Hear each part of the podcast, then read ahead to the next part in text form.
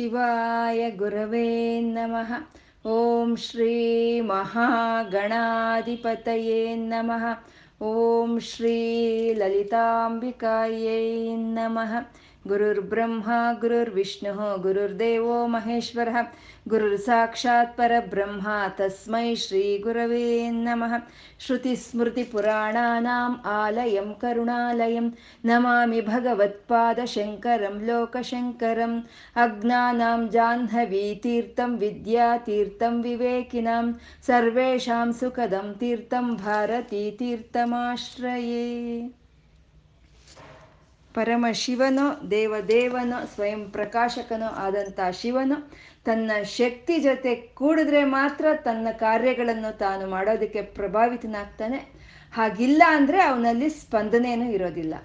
ಹರಿಹರ ಬ್ರಹ್ಮಾದ್ರ ಆರಾಧನೆ ಮಾಡ್ತಾ ಇರೋ ಅಂತ ಅಮ್ಮನವ್ರನ್ನ ನಾವೊಂದು ನಮಸ್ಕಾರ ಹಾಕಬೇಕು ಅಂದ್ರು, ಒಂದು ಶ್ಲೋಕವನ್ನು ಹೇಳಬೇಕು ಅಂದ್ರೂ ಪುಣ್ಯ ಇದ್ದರೆ ಮಾತ್ರನೇ ಆಗೋ ಅಂಥ ಕೆಲಸ. ಈ ಕಣ್ಣಿನ ಒಂದು ವರ್ಣನೆಯನ್ನ ಗುರುಗಳು ಶಂಕರರು 10 ಶ್ಲೋಕಗಳಲ್ಲಿ ನಮಗೆ ಕಣ್ಣಿನ ವರ್ಣನೆ ಮಾಡ್ತಾ ಇದ್ದಾರೆ. ಹೇಳಿ ಸುಮಾ, ನಿಮೇಶೋನ್ಮೇಷಾಭ್ಯಾಮ್ ಹೇಳಿ. ನಿಮೇಶೋನ್ಮೇಷಾಭ್ಯಾಮ್ ಪ್ರಲಯ ಮೋದಯಂ ಯಾತಿ ಜಗತಿ ತವೇತ್ಯಾಹ ಸಂತೋ ಧರಣಿ ಧರರಾಜನ್ಯತನಯೇ ತ್ವದುನ್ಮೇಷಾಜಾತಂ ಜಗದಿದಮಶೇಷಂ ಪ್ರಲಯತಃ ಪರಿತ್ರಾತುಂ ಶಂಕೆ ಪರಿಹೃತನಿಮೇಷಾಃ ತವ ದೃಶಃ.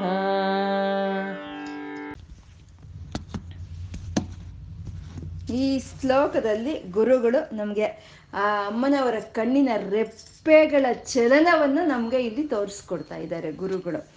ಧರಣಿಧರ ರಾಜನ್ಯತನಯೇ ಅಂತ ಸಂಬೋಧನೆ ಮಾಡ್ತಾ ಇದ್ದಾರೆ ಇಲ್ಲಿ ಅಮ್ಮನವ್ರನ್ನ. ಧರಣಿಧರ ರಾಜನ್ಯತನಯೇ ಅಂತಂದ್ರೆ ಹಿಮಗಿರಿ ರಾಜನ ಮಗಳಾದ ಅಮ್ಮ ಪಾರ್ವತಿ ಅಂತ ಇಲ್ಲಿ ಅಮ್ಮನವ್ರನ್ನ ಸಂಬೋಧನೆ ಮಾಡ್ತಾ ಇದ್ದಾರೆ. ನಿಮೇಶೋನ್ಮೇಷಾಭ್ಯಾಂ ಪ್ರಳಯ ಮುದಯಂ ಯಾತಿ ಜಗತಿ ಅಂದರೆ ನಿಮೇಷ ಅಂತಂದರೆ ಕಣ್ಣು ಮುಚ್ಚೋದು, ಉನ್ಮೇಷ ಅಂದರೆ ಕಣ್ಣು ತೆರೆಯೋ ಅಂಥದ್ದು. ಅಂದರೆ ಅಮ್ಮನವರ ಒಂದು ರೆಪ್ಪೆಗಳು ಮುಚ್ಚಿಕೊಂಡಾಗ ನಿಮೇಷ, ಅದು ತೆಗೆದಾಗ ಉನ್ಮೇಷ. ಅಂದರೆ ಆ ಉನ್ಮೇಷ ಅಮ್ಮನವ್ರ ಕಣ್ಣು ತೆಗೆದಾಗ ಈ ಜಗತ್ತೆಲ್ಲ ಸೃಷ್ಟಿ ಆಗ್ತಾ ಇದೆ. ಮತ್ತೆ ಅಮ್ಮನವರು ಆ ಕಣ್ಣು ಮುಚ್ಚಿದಾಗ, ರೆಪ್ಪೆಗಳನ್ನು ಮುಚ್ಚಿದಾಗ ಪ್ರಳಯ ಆಗ್ತಾ ಇದೆ ಅಂತ ಇಲ್ಲಿ ಹೇಳ್ತಾ ಇದ್ದಾರೆ. ನಿಮೇಶೋನ್ಮೇಷಾಭ್ಯಾಂ ಪ್ರಳಯ ಮುದಯಂ ಯಾತಿ ಜಗತಿ. ಅಮ್ಮನವರ ಒಂದು ರೆಪ್ಪೆಯ ಚಲನಗಳಿಂದಾನೇ ಸೃಷ್ಟಿ ಲಯಗಳು ಆಗ್ತಾ ಇರೋವಂಥದ್ದು ಅಂತ.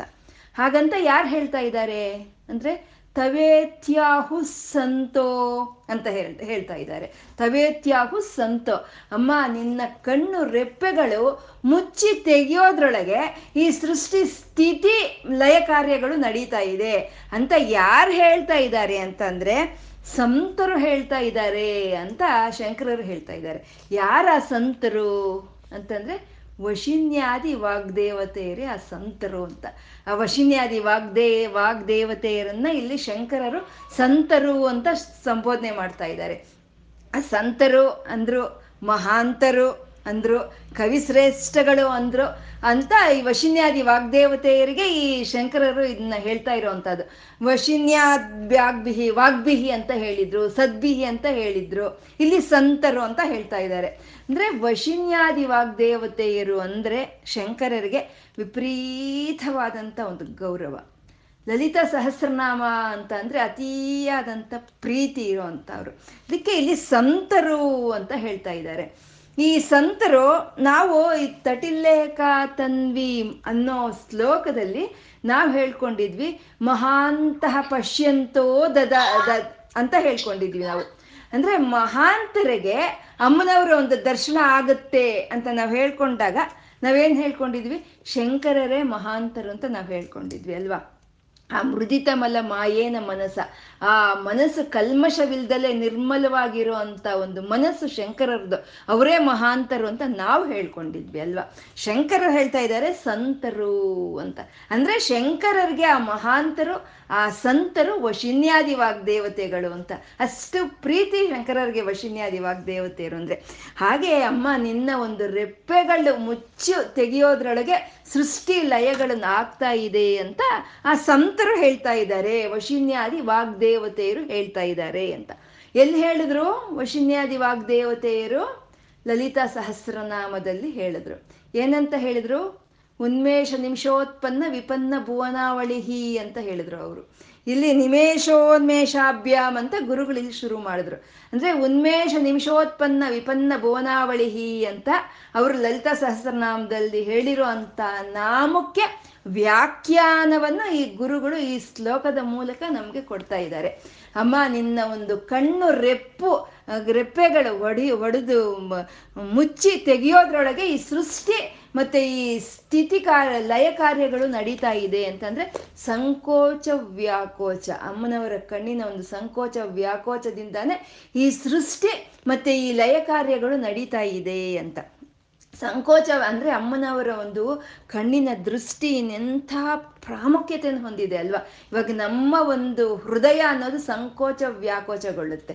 ನಮ್ಮ ಹೃದಯ ಹೇಗೆ ಸಂಕೋಚ ವ್ಯಾಕೋಚಗೊಂಡಾಗ ಈ ಶರೀರ ಅನ್ನೋದು ಕೆಲಸ ಮಾಡುತ್ತೋ ಹಾಗೆ ಅಮ್ಮನವರು ಕಣ್ಣು ಸಂಕೋಚ ವ್ಯಾಕೋಚಗಳಿಂದ ಈ ಜಗತ್ತೆಲ್ಲ ಸೃಷ್ಟಿಯಾಗ್ತಾ ಈ ಜಗತ್ತು ಲಯವಾಗ್ತಾ ಇದೆ ಅಂತ ಸಂತರು ವಶಿನ್ಯಾದಿ ವಾಗ್ದೇವತೆಯರು ಹೇಳಿದ್ದಾರೆ. ಅಮ್ಮ ಧರಣಿಧರ ರಾಜನ್ಯ ತನಯೇ ಅಂತ ಇಲ್ಲಿ ಶಂಕರರು ಅಮ್ಮನವ್ರಿಗೆ ಹೇಳ್ತಾ ಇದ್ದಾರೆ. ತ್ವದುನ್ಮೇಷಾಜ್ಜಾತಂ ಜಗದಿದಮಶೇಷಂ ಪ್ರಳಯತಃ ಅಂತ. ಅಂದರೆ ಇಲ್ಲಿ ಶಂಕರರು ಅಮ್ಮನವ್ರ ಕಣ್ಣು ಮುಚ್ಚಿದಾಗ ಲಯ ಆಗೋಗುತ್ತೆ, ಆ ಕಣ್ಣು ರೆಪ್ಪೆ ಮುಚ್ಚಿದಾಗ ಲಯ ಕಾರ್ಯ ಆಗೋಗುತ್ತೆ. ಇಲ್ಲಿ ಶಂಕರರು ಹೇಳ್ತಾ ಇದ್ದಾರೆ, ಅಮ್ಮ ನನಗೊಂದು ಅನುಮಾನ, ನನಗೆ ಯಾವಾಗಲೂ ನೀನು ಧ್ಯಾನದಲ್ಲಿ ಕಣ್ಣು ಮುಚ್ಕೊಂಡಿರೋ ಹಾಗೆ ಬರಲೇ ಇಲ್ಲಮ್ಮ ನನಗೆ ಅಂತ ಹೇಳ್ತಾ ಇದ್ದಾರೆ. ಕಣ್ಣು ಮುಚ್ಕೊಂಡಿರೋ ಹಾಗೆ ಅಮ್ಮನವರು ಶಂಕರರು ಯಾವಾಗಲೂ ಧ್ಯಾನಿಸ್ಲಿಲ್ವಂತೆ. ಅಂದರೆ ನಾವು ಧ್ಯಾನಿಸ್ತೀವಿ, ನಾವು ಏನು ಅಂದ್ಕೊಳ್ತೀವೋ ಅದು ನಾವು ಧ್ಯಾನಿಸ್ತೀವಿ. ಆದರೆ ಶಂಕರರಿಗೆ ದರ್ಶನ ಅಮ್ಮ ಹಾಕ್ಕೊಡೋ ಅಂಥದ್ದು. ಅಂದರೆ ಅಮ್ಮನವರು ಶಂಕರರಿಗೆ ಯಾವಾಗಲೂ ಕಣ್ಣು ರೆಪ್ಪೆ ಮುಚ್ಚಿರೋ ಹಾಗೆ ದರ್ಶನವನ್ನು ಕೊಡಲಿಲ್ಲ ಅಂತ ಅರ್ಥ. ಇಲ್ಲಿ ಅಮ್ಮನವರು ಯಾವಾಗಲೂ ಶಂಕರರಿಗೆ ಆ ದರ್ಶನವನ್ನು ಕಣ್ಣು ಬಿಟ್ಕೊಂಡಿರೋ ಹಾಗೆ ದರ್ಶನವನ್ನು ಕೊಟ್ಟಿದ್ದು. ಯಾಕೆ ಹಾಗೆ? ಪರಿತ್ರಾತುಂ ಶಂಕೆ ಪರಿಹೃತ ನಿಮೇಷಾಹ ತವದೃಶಃ. ಯಾಕೆ ಹಂಗೆ ನೀನು ಹಾಗೆ ಕಣ್ಣು ಬಿಟ್ಕೊಂಡೇ ಹಾಗಿದೀಯ ಅಂದರೆ ನನಗೊಂದು ಅನುಮಾನ. ಏನು ಅಂದರೆ ತ್ವದುನ್ಮೇಷಾಜ್ಜಾತಂ ಜಗದಿದಮಶೇಷಂ ಪ್ರಳಯತಃ. ನೀನು ಕಣ್ಣು ರೆಪ್ಪೆಯನ್ನು ಮುಚ್ಚಿದ್ರೆ ಆವಾಗ ಈ ಜಗತ್ತೆಲ್ಲ ಪ್ರಳಯವಾಗೋಗುತ್ತೆ ಅಂತ, ನೀನು ಕಣ್ಣು ಬಿಟ್ಕೊಂಡೇ ಇದೀಯಮ್ಮ ಅಂತ ನನಗೆ ಶಂಕೆ ಇಲ್ಲಿ ಅಂತ ಹೇಳ್ತಾ ಇದ್ದಾರೆ. ವಶಿನ್ಯಾದಿ ವಾಗ್ದೇವತರು ಹೇಳಿದ್ರು ಕಣ್ಣು ಮುಚ್ಚಿ ತೆಗೆಯೋದ್ರೊಳಗೆ ಸೃಷ್ಟಿ ಲಯಗಳು ನಡೀತಾ ಇದೆ ಅಂತ.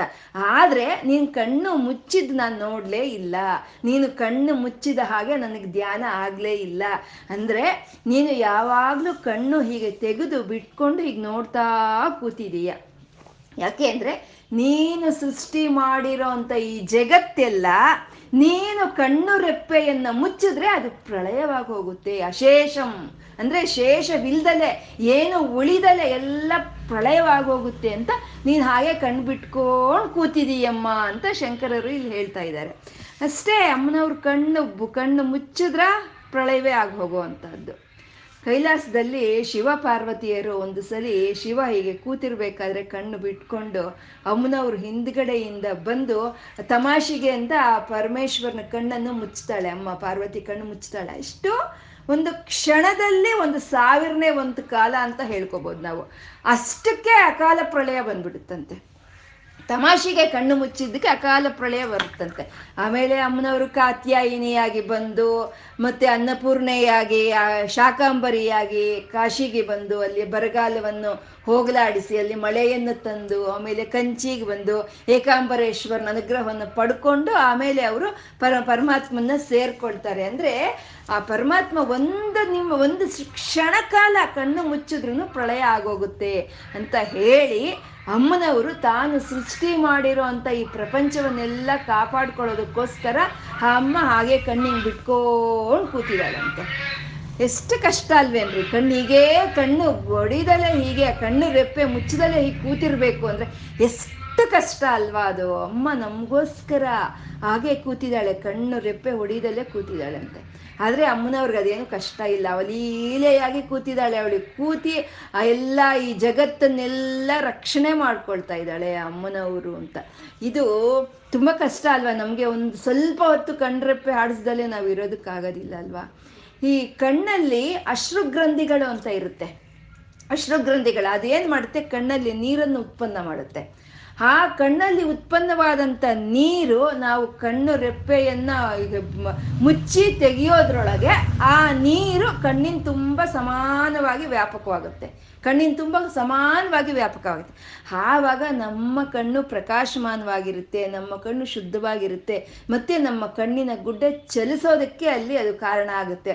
ಆ ಅಶ್ರುಗ್ರಂಥಿಗಳು ಉತ್ಪನ್ನ ಮಾಡಿದಂಥ ಕಣ್ಣಿನ ನೀರನ್ನು ಈ ರೆಪ್ಪೆಗಳು ಒಡೆದು ಮುಚ್ಚಿ ತೆಗೆಯೋದ್ರೊಳಗೆ ಆ ನೀರು ಸಮವಾಗಿ ಎಲ್ಲ ಕಡೆ ವ್ಯಾಪಕವಾಗ್ತಾ ಇದೆ ಕಣ್ಣಿನಲ್ಲಿ.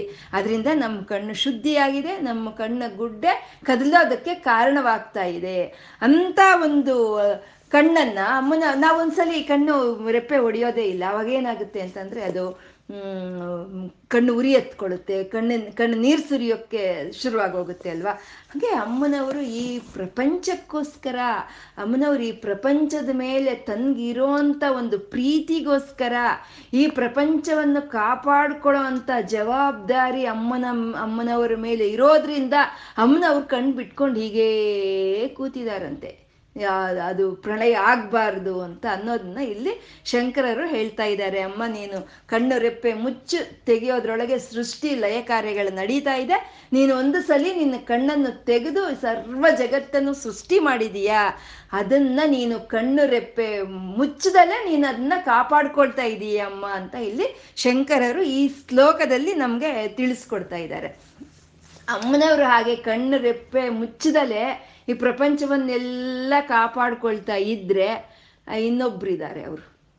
ಅವರು ಯಾರು ಅಂದರೆ ಅಮ್ಮನವ್ರ ಅಣ್ಣ ನಾರಾಯಣ. ಅವನು ರಕ್ಷಕನ ಅಲ್ವಾ? ಈ ಪ್ರಪಂಚವನ್ನೆಲ್ಲ ರಕ್ಷಣೆ ಮಾಡೋ ಅಂಥ ಜವಾಬ್ದಾರಿ ಅಲ್ವಾ? ಆ ನಾರಾಯಣ ಏನು ಮಾಡಿದ್ದಾನೆ? ಕಣ್ರೆಪ್ಪೆ ಇದ್ದರೆ ಅಕಸ್ಮಾತ್ ನಾನು ಕಣ್ರೆಪ್ಪೆ ಮುಚ್ಚಿಬಿಟ್ರೆ ಆಮೇಲೆ ಕಷ್ಟ ಆಗುತ್ತಲ್ವ ಅಂತ ಕಣ್ರೆಪ್ಪೆಗಳನ್ನೇ ತೆಗೆದುಬಿಟ್ಟಿದ್ದಾನಂತೆ ನಾರಾಯಣ. ಹಾಗೆ ಕಣ್ಣ ರೆಪ್ಪೆಗಳನ್ನು ತೆಗೆದುಬಿಟ್ಟವರಾಗ ಪೂರಿ ಜಗನ್ನಾಥದಲ್ಲಿ ಆ ಜಗನ್ನಾಥನಾಗಿ ಕೂತಿದ್ದಾನೆ ನಾರಾಯಣ. ಅಂದರೆ ಆ ರೆಪ್ಪೆಗಳೇ ಬೇಡ ಅಂತ ಹೇಳಿ ಅಲ್ಲಿ ಕೂತಿರೋ ಅಂಥದ್ದು. ಹಂಗೆ ಆ ರೆಪ್ಪೆಗಳು ಮುಚ್ಚಿದಾಗ ಈ ಲಯ ಅನ್ನೋದಾಗುತ್ತೆ. ಹಾಗಾಗಿ ಅವ್ರು ಕಷ್ಟ ಪಟ್ಕೊಂಡು ನಮಗೋಸ್ಕರ ಆ ರೆಪ್ಪೆಗಳನ್ನು ಮುಚ್ಚದಲ್ಲೇ ಹಾಗೇ ಕೂತ್ಕೊಂಡು ಈ ಪ್ರಪಂಚವನ್ನು ಕಾಪಾಡ್ತಾ ಇದ್ದಾರೆ ಅಂತ. ಈ ಅಮ್ಮನವರು ಅಂತಾನೆ ಅಲ್ಲ, ಈ ಜಗತ್ತೆಲ್ಲ ಹೀಗೆ ನಡೀತಾ ಇದೆ ಅಂತಂದ್ರೆ, ಈ ಪ್ರಪಂಚವೆಲ್ಲ ಹೀಗೆ ನಡೀತಾ ಇದೆ ಅಂತಂದ್ರೆ, ಈ ಪ್ರಪಂಚ ನಡೆಯೋದಕ್ಕೆ ಬೇಕಾಗಿರೋಂಥ ಶಕ್ತಿಗಳನ್ನ ಅಮ್ಮನವ್ರು ಸೃಷ್ಟಿ ಮಾಡಿದಾರಲ್ವಾ? ಅವ್ರನ್ನೇ ನಾವು ದೇವತೆಗಳು ಅಂತ ಹೇಳ್ತೀವಿ, ವಾಯುದೇವರು, ಮಳೆ ದೇವರು ಅಂತ ನಾವೆಲ್ಲ ಹೇಳ್ತೀವಲ್ವ. ಈ ಪ್ರಪಂಚ ನಡೆಯೋದಕ್ಕೆ ಕೆಲಸ ಮಾಡೋ ಅಂಥ ಶಕ್ತಿಗಳು ಅವು. ಆ ಶಕ್ತಿಗಳನ್ನ ದೇವತೆಗಳು ಅಂತ ನಾವು ಹೇಳ್ತೀವಿ. ಅವ್ರನ್ನ ಅವಿನೇಶರು ಅಂತ ಹೇಳ್ತಾರೆ. ಅವ್ರನ್ನ ಅನಿಮೇಷರು ಅಂತಂದ್ರೆ ಕಣ್ಣು ರೆಪ್ಪೆ ಒಡಿದಲೇ ಇರೋ ಅಂಥವ್ರು ಅನಿಮೇಷರು ಅಂತ ಅವ್ರನ್ನ ಹೇಳ್ತಾರೆ. ಅಂದರೆ ಅಮ್ಮನವರು ಸೃಷ್ಟಿ ಮಾಡಿರೋಂಥ ಯಾವ ದೇವತಾ ಶಕ್ತಿಗಳು ಕಣ್ಣು ರೆಪ್ಪೆಯನ್ನು ಮುಚ್ಚುತ್ತಾ ಇಲ್ವಂತೆ. ಕಣ್ಣು ರೆಪ್ಪೆಯನ್ನು ಮುಚ್ಚದಲೇ ಈ ಪ್ರಪಂಚವನ್ನೆಲ್ಲ ಕಾಪಾಡ್ಕೊಂಡು ಬರ್ತಾ ಇದ್ದಾರಂತೆ. ಇದು ಮಹಾಭಾರತದಲ್ಲಿ ಒಂದು ಕತೆ. ನಳ ದಮಯಂತಿಯರು ಅವರು ನಳ ಮಹಾರಾಜನನ್ನ ಸ್ವಯಂವರವನ್ನು ಏರ್ಪಾಟ್ ಮಾಡ್ತಾರೆ ದಮಯಂತಿಗೆ.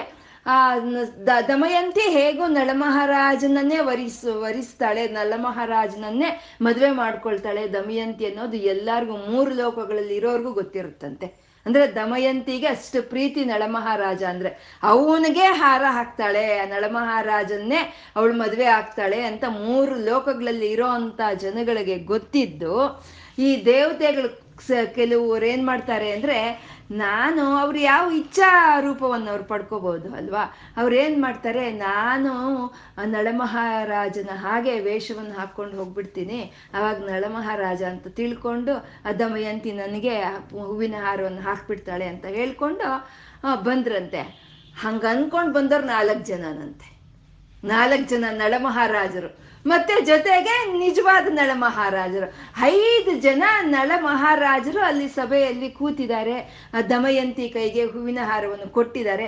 ಇವಾಗ ಯಾರಿಗೆ ಹಾಕೋದು? ದಮಯಂತಿ ಯಾರಿಗೆ ಹಾಕೋದು? ನಳಮಹಾರಾಜನ್ಗೆ ಹಾಕ್ಬೇಕು.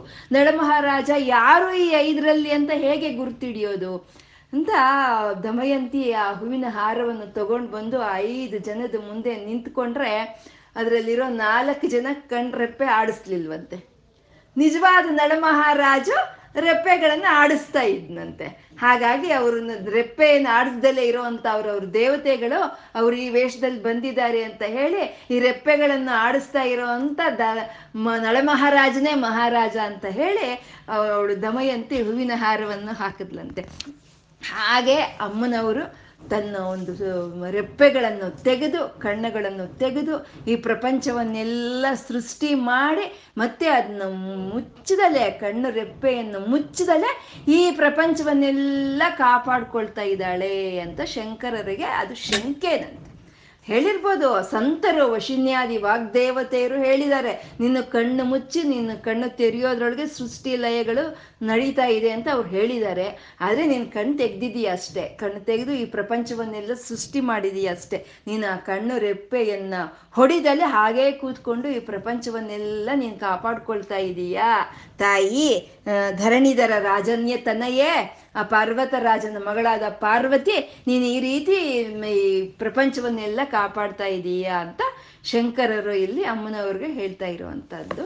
ಹೇಳಿ ನೆಕ್ಸ್ಟ್ ಶ್ಲೋಕ ಹೇಳಿ. ತವಾಪರ್ಣೆ ಕರ್ಣೆ ಜಪನಯನ ಪೈಶುನ್ಯ ಚಕಿತಾ ನಿಲೀಯಂತೆ ತೋಯೇ ನಿಯತಮನಿಮೇಷಾ ಶಫರಿಕಾ ನಿಯಂಚ ಶ್ರೀಃ ಬದ್ಧಚ್ಛದ ಪುಟಕವಾಟಂ ಕುವಲಯಂ ಜಹಾತಿ ಪ್ರತ್ಯೂಷೆ ನಿಶಿಚ ವಿಘಟಯ್ಯ ಪ್ರವಿಶತಿ.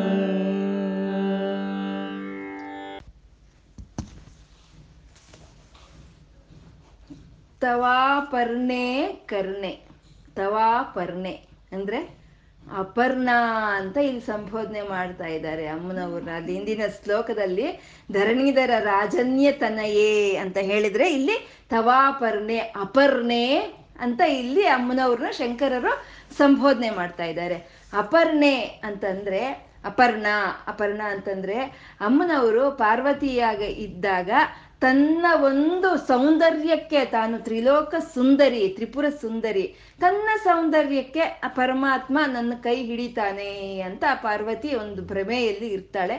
ಆವಾಗ ಮನ್ಮಥನ ದಹನ ಯಾವಾಗ ಆಗೋಗುತ್ತೋ ಆವಾಗ ಬಾಹ್ಯ ಸೌಂದರ್ಯಕ್ಕೆ ಪರಮಾತ್ಮ ಸಿಕ್ಕಲ್ಲ ಅಂತ ಹೇಳಿ ತಾನು ಆ ಪರಮಾತ್ಮನಿಗಾಗಿ ತಂದೆ ತಾಯಿ ಅರಮನೆ ದೇಶ ಎಲ್ಲ ಸೌಕರ್ಯಗಳನ್ನು ಎಲ್ಲ ತೊರೆದು ಪರಮಾತ್ಮನಿಗಾಗಿ ತಪಸ್ಸಿಗೆ ಹೊರಡ್ತಾಳೆ.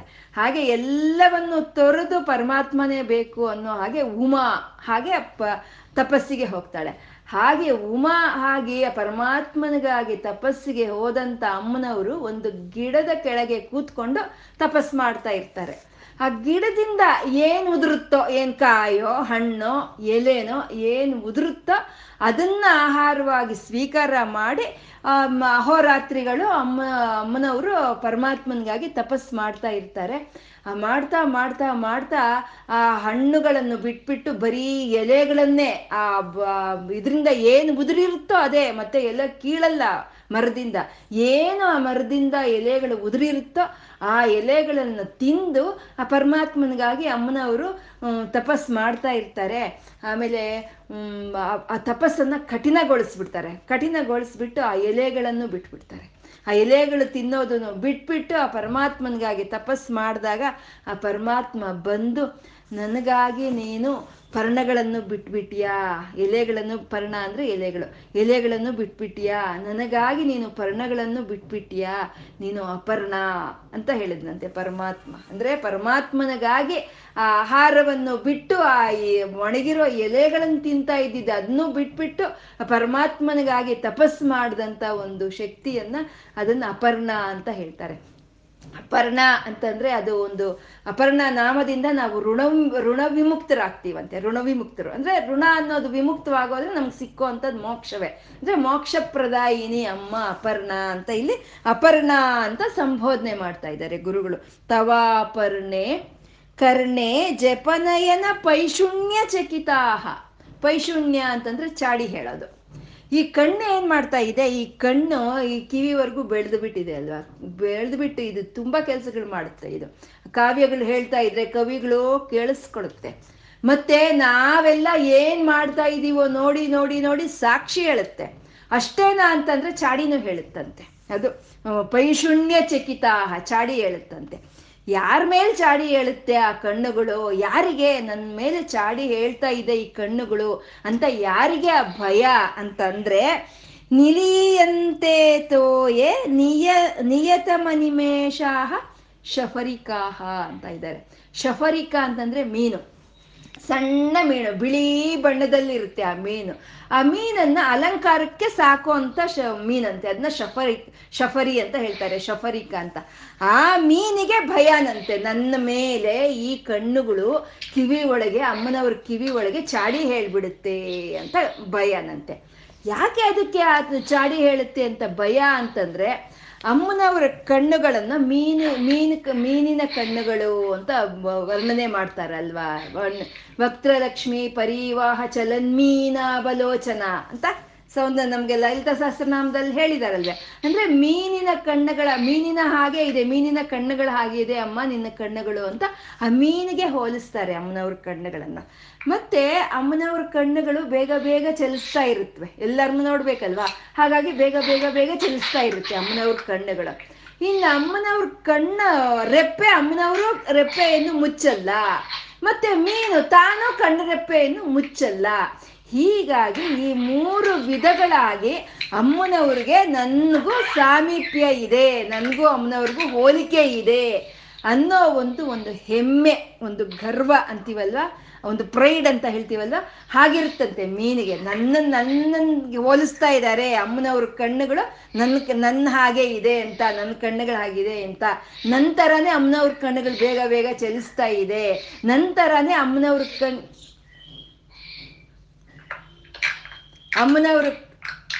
ಯಾರೋ ಮ್ಯೂಟ್ ಮಾಡ್ಕೊಳ್ಳಿ.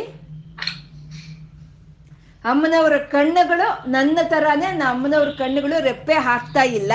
ಈ ಮೂರು ವಿಧವಾಗಿ ಅಮ್ಮನವ್ರ ಕಣ್ಣುಗಳಿಗೂ ನನಗೂ ಸಾಮೀಪ್ಯ ಇದೆ ಅನ್ನೋ ಒಂದು ಹೆಮ್ಮೆ ಇರುತ್ತಂತೆ ಮೀನಿಗೆ. ಆದ್ರೆ ಮೀನಿನ ಕಣ್ಣು ಅಮ್ಮನವ್ರ ಕಣ್ಣಲ್ಲ ಇರೋದಿಲ್ಲ, ಮೀನಿನ ಕಣ್ಣಲ್ಲ, ಮೀನಿನ ಶರೀರವೇ ಆ ಕಣ್ಣಿನ ಆಕಾರದಲ್ಲಿ ಇರುತ್ತೆ. ಇವಾಗ ಆ ಕಣ್ಣು ಹೇಗಿರುತ್ತೆ, ಮಧ್ಯದಲ್ಲಿ ವಿಶಾಲವಾಗಿರುತ್ತೆ, ಆ ಕಡೆ ಈ ಕಡೆ ಒಂದು ನ್ಯಾರೋ ಆಗಿರುತ್ತಲ್ವಾ ನಮ್ಮ ಕಣ್ಣು, ಅದ್ರ ಶರೀರವೇ ಆ ರೀತಿ. ಚೂರು ಮ್ಯೂಟ್ ಮಾಡ್ಕೊಳ್ಳಿ ಯಾರೋ.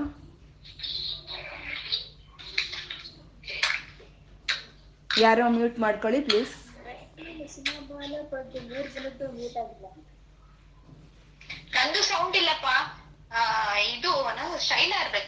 ಮ್ಯೂಟ್ ಮಾಡ್ಕೊಳ್ಳಿ.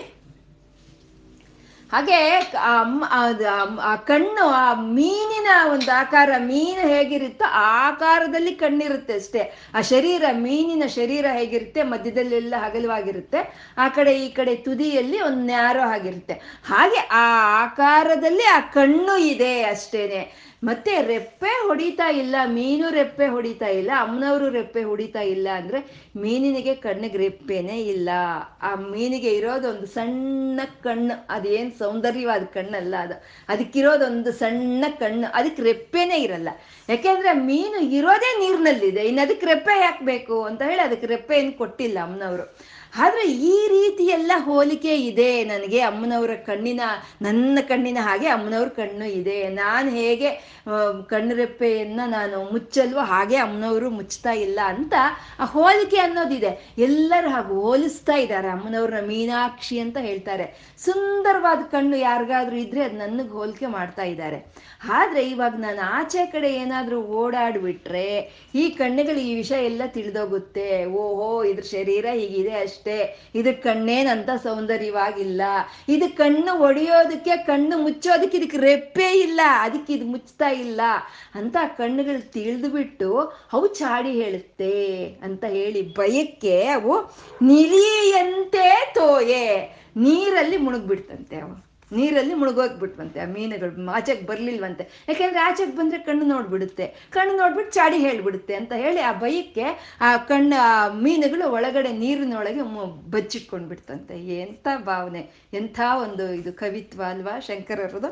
ಹಾಗೆ ನಿಲಿಯಂತೆ ತೋಯೆ ನಿಯತಮ ನಿಮೇಷಾಹ ಶಫರಿಕಾಹ, ಹಾಗೆ ಒಂದು ಚಾಡಿಯನ್ನು ಹೇಳ್ಬಿಟ್ರೆ ಆಮೇಲೆ ನನ್ನ ಕಣ್ಣುಗಳಿಗೆ ಸೌಂದರ್ಯ ಇಲ್ಲ ಅಂತ ತಿಳ್ಕೊಳ್ತಾರೆ ಅಂತ ಹೇಳಿ ಅವು ನೀರಿನ ಒಳಗೆ ಮುಳುಗೋಗ್ಬಿಟ್ಟಿದೆ ಅಂತ. ಮತ್ತೆ ಆ ರೀತಿ ಇನ್ನೊಬ್ರಿಗೆ ಭಯ ಇದೆಯಂತೆ. ಅಮ್ಮನವರು ಒಂದು ಕಣ್ಣುಗಳು ಕಿವಿಯಲ್ಲಿ ಚಾಡಿ ಹೇಳುತ್ತೆ ಅನ್ನೋ ಅಂತ ಒಂದು ಭಯ ಅದು ಇನ್ನೊಬ್ರಿಗಿದೆಯಂತೆ. ಅವ್ರಿಗೆ ಯಾರಿಗೆ ಅಂತೆ? ಇಯಂಚ ಶ್ರೀಹಿ ಅಂದ್ರೆ ಅದೇ ರೀತಿ ಭಯ. ಇಯಂಚ ಶ್ರೀಹಿ ಬದ್ದಚ್ಚದ ಪುಟಕವಾಟಂ ಕುವಲಯಂ ಅಂತಿದ್ದಾರೆ. ಅಂದ್ರೆ ಇದು ಕನ್ನೈದಿಲೆ ಅಂತಾರೆ ಅಲ್ವಾ, ಕನ್ನೈದಿಲೆ ಅಂತಾರೆ. ಇದು ತಾವರೆ ಹೂವು ತರಾನೇ ಇರುತ್ತೆ. ಇದು ಸರೋವರದಲ್ಲೇ ಇರುತ್ತೆ. ಆದ್ರೆ ಆ ತಾವರೆ ಹೂವಿಗೂ ಈ ಕನ್ನೈದಿಲೆಗೂ ವಿರುದ್ಧವಾದಂತ ಒಂದು ಗುಣ ಇರೋ ಅಂತದ್ದು. ಈ ತಾವರೆ ಹೂವು ಏನ್ ಮಾಡುತ್ತೆ? ಬೆಳಗ್ಗೆ ಸೂರ್ಯ ಬಂದ ತಕ್ಷಣ ಅದ್ ಬಿಡುತ್ತೆ, ರಾತ್ರಿ ಆದಾಗ ಮುದುರ್ಕೊಡುತ್ತೆ.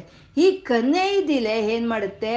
ಬೆಳಗ್ಗೆ ಆದಾಗ ಮುದುರ್ಕೊಳುತ್ತೆ, ರಾತ್ರಿ ಆದಾಗ ಬಿಡುತ್ತಂತೆ. ಇದು ರಾತ್ರಿ ಆದಾಗ ಬಿಡುತ್ತಂತೆ ಈ ಕನ್ನೈದಿಲೆ ಅನ್ನೋದು. ಯಾಕೆ ಹಾಗೆ ಮಾಡ್ತಾ ಇದೆ ಅಂದ್ರೆ ಅದಕ್ಕೂ ಭಯವಂತೆ. ಅಮ್ಮನವರ ಒಂದು ಕಣ್ಣುಗಳು ಆ ಕಿವಿಯಲ್ಲಿ ಚಾಡಿ ಹೇಳ್ಬಿಡುತ್ತೆ ಅಂತ ಅದಕ್ಕೂ ಭಯವಂತೆ. ಯಾಕೆ ಅಂದ್ರೆ ಆ ಪದ್ಮಕ್ಕೆ ಅಮ್ಮನವರ ಕಣ್ಣುಗಳನ್ನು ಹೋಲಿಸ್ತಾರೆ. ಪದ್ಮದ ಕಣ್ಣುಗಳು, ಪದ್ಮನಯನ ಅಂತ ಹೋಲಿಸ್ತಾರೆ. ಮತ್ತೆ ಆ ಸುಕುಮಾರದಲ್ಲಿ, ಆ ಸುಕುಮಾರ ಹೂವಿನ ಹಾಗೆ ಸುಕುಮಾರವಾಗಿದೆ ಅಂತ ಹೋಲಿಸ್ತಾರೆ. ಮತ್ತೆ ಆ ಲಾವಣ್ಯದಲ್ಲಿ ಹೋಲಿಸ್ತಾರೆ. ಹಾಗೆಲ್ಲ ಹೋಲಿಸ್ತಾರೆ. ಆದರೆ ನಾನು ನಿಜಕ್ಕೂ ಯಾವ ರೀತಿಯಲ್ಲೂ ನಾನು ಅಮ್ಮನವರ ಒಂದು ಕಣ್ಣಿಗೆ ನಾನು ಸ್ಪರ್ಧಿ ಆಗೋದಕ್ಕೆ ಸಾಧ್ಯ ಇಲ್ಲ. ನನ್ನ ಏನಾದರೂ ಬೆಳಗ್ಗೆ ನಾನು ಬಿಟ್ಟರೆ ಇದು ಆ ಕಣ್ಣುಗಳಿಗೆ ತಿಳಿದೋಗುತ್ತೆ, ಆ ಕಣ್ಣುಗಳು ಹೋಗಿ ಆ ಕಿವಿಯಲ್ಲಿ ಚಾಡಿ ಹೇಳುತ್ತೆ.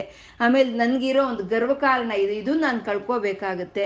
ಮತ್ತೆ ಅಮ್ಮನವ್ರ ಕೋಪವೂ ಬರ್ಬೋದು ಅಲ್ವಾ, ನೀನೆಂಥ ಸ್ಪರ್ಧಿ ನನಗೆ ಅಂತ ಅಮ್ಮನವ್ರ ಕೋಪ ಬಂದರೆ ಅಂತ ಹೇಳಿ ಅವು ಭಯ ಪಟ್ಕೊಂಡು ಬೆಳಗ್ಗೆ ಆದ ತಕ್ಷಣ ಬದ್ದಚ್ಚದ ಪುಟಕವಾಟಂ ಕುವಲಯಂ ಅಂತಿದ್ದಾರೆ. ಅಂದರೆ ಆ ಒಂದು ದಳಗಳೇ ಬಾಗಿಲುಗಳು. ಆ ಬೆಳಗ್ಗೆ ಆದ ತಕ್ಷಣ ಆ ದಳಗಳನ್ನೆಲ್ಲ ಮುಚ್ಕೊಂಡು ಒಳಗೆ ಹೋಗ್ಬಿಡುತ್ತಂತೆ, ಆ ಕಣ್ಣುಗಳು ನೋಡಬಾರ್ದು ಅಂತ. ರಾತ್ರಿ ಆದ ತಕ್ಷಣ ಆವಾಗ ಬಿಟ್ಕೊಂಡು ಆಚೆ ಬರುತ್ತಂತೆ. ಕಳ್ಳರು ಬಚ್ಚಿಟ್ಕೊಳ್ತಾರಲ್ವ, ಕಳ್ಳರು ಬಚ್ಚಿಟ್ಕೊಳ್ತಾರೆ, ಅಥವಾ ಏನಾದರೂ ತಪ್ಪು ಮಾಡಿದರೆ ಬಚ್ಚಿಟ್ಕೊಳ್ತಾರಲ್ವ, ಹಾಗೆ ಈ ಮೀನು, ಈ ಪದ್ಮಗಳು ಎಲ್ಲ ಹೀಗೆ ಬಚ್ಚಿಟ್ಕೊಳ್ತಾ ಇದೆಯಂತೆ. ನಮ್ಮನ್ನ ಹೋಲಿಸ್ತಾ ಇದ್ದಾರೆ. ನಾವು ಯಾವ ರೀತಿಯಲ್ಲೂ ನಾವು ಸ್ಪರ್ಧಿಗಳಲ್ಲ. ಆದರೆ ಅದು ಪ್ರಪಂಚಕ್ಕೆ ತಿಳಿಬಾರ್ದು, ಅವ್ನವ್ರಿಗೆ ತಿಳಿಬಾರ್ದು. ಬಚ್ಚಿಟ್ಕೊಳ್ಳೋಣ ಬಚ್ಚಿಟ್ಕೊಳ್ಳೋಣ ಅಂತ ಅವು ಬಚ್ಚಿಟ್ಕೊಳ್ತಾ ಇದೆ ಅಂತ ಹೇಳ್ತಾ ಇದ್ದಾರೆ. ಜಹಾತಿ ಪ್ರತ್ಯೂಷೆ ನಿಶಿಚ ವಿಘಟಯ್ಯ ಪ್ರವಿಶತಿ, ಮತ್ತೆ ಬೆಳಗ್ಗೆ ಆದ ತಕ್ಷಣ ಬಚ್ಚಿಟ್ಕೊಂಡು ಮತ್ತೆ ರಾತ್ರಿ ಆದ ತಕ್ಷಣ ಬರ್ತಾ ಇದೆ ಅಂತ ಇಲ್ಲಿ ಹೇಳ್ತಾ ಇದ್ದಾರೆ. ಅಂದರೆ ಇಲ್ಲಿ ಹೇಳೋದು ಏನಂತಂದರೆ ಅಮ್ಮನವರ ಕಣ್ಣಿನ ಸೌಂದರ್ಯಕ್ಕೆ ಯಾವುದು ಹೋಲಿಕೆ ಅಂತ ಇಲ್ಲ.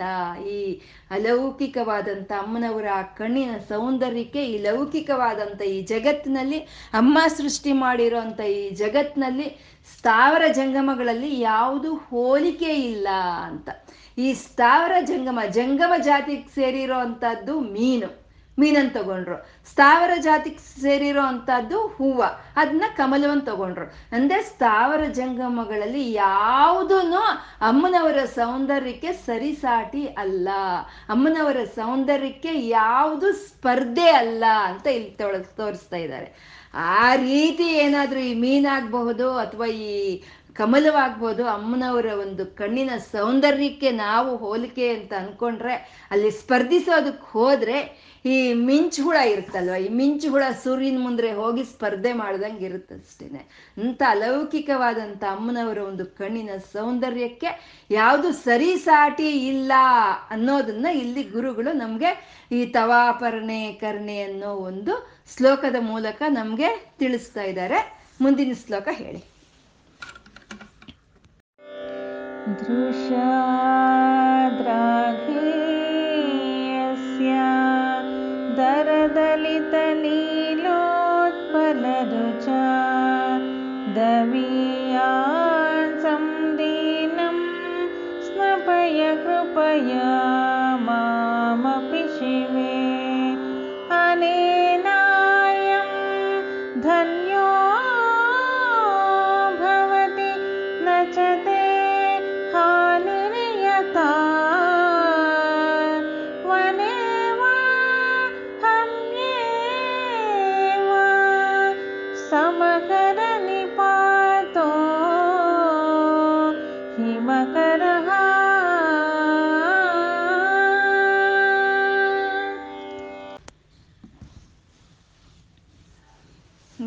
ದೃಶಾದ್ರಾಗ್ರೀಯಸ್ಯ ಅನ್ನೋ ಒಂದು ಶ್ಲೋಕದಲ್ಲಿ ಗುರುಗಳು ಅಮ್ಮನ ಮುಂದ್ಗಡೆ ನಿಂತ್ಕೊಂಡು ಅಂಗಲಾಚ್ತಾ ಇದ್ದಾರೆ. ಅಮ್ಮ, ನಿನ್ನ ಕರುಣೆಯನ್ನ ನನ್ನ ಮೇಲೆ ತೋರ್ಸಮ್ಮ ಅಂತ ಅಂಗಲಾಚಿ ಭಕ್ತಿಯಿಂದ ಕೇಳ್ಕೊಳ್ತಾ ಇದ್ದಾರೆ ಇಲ್ಲಿ ಶಂಕರರು.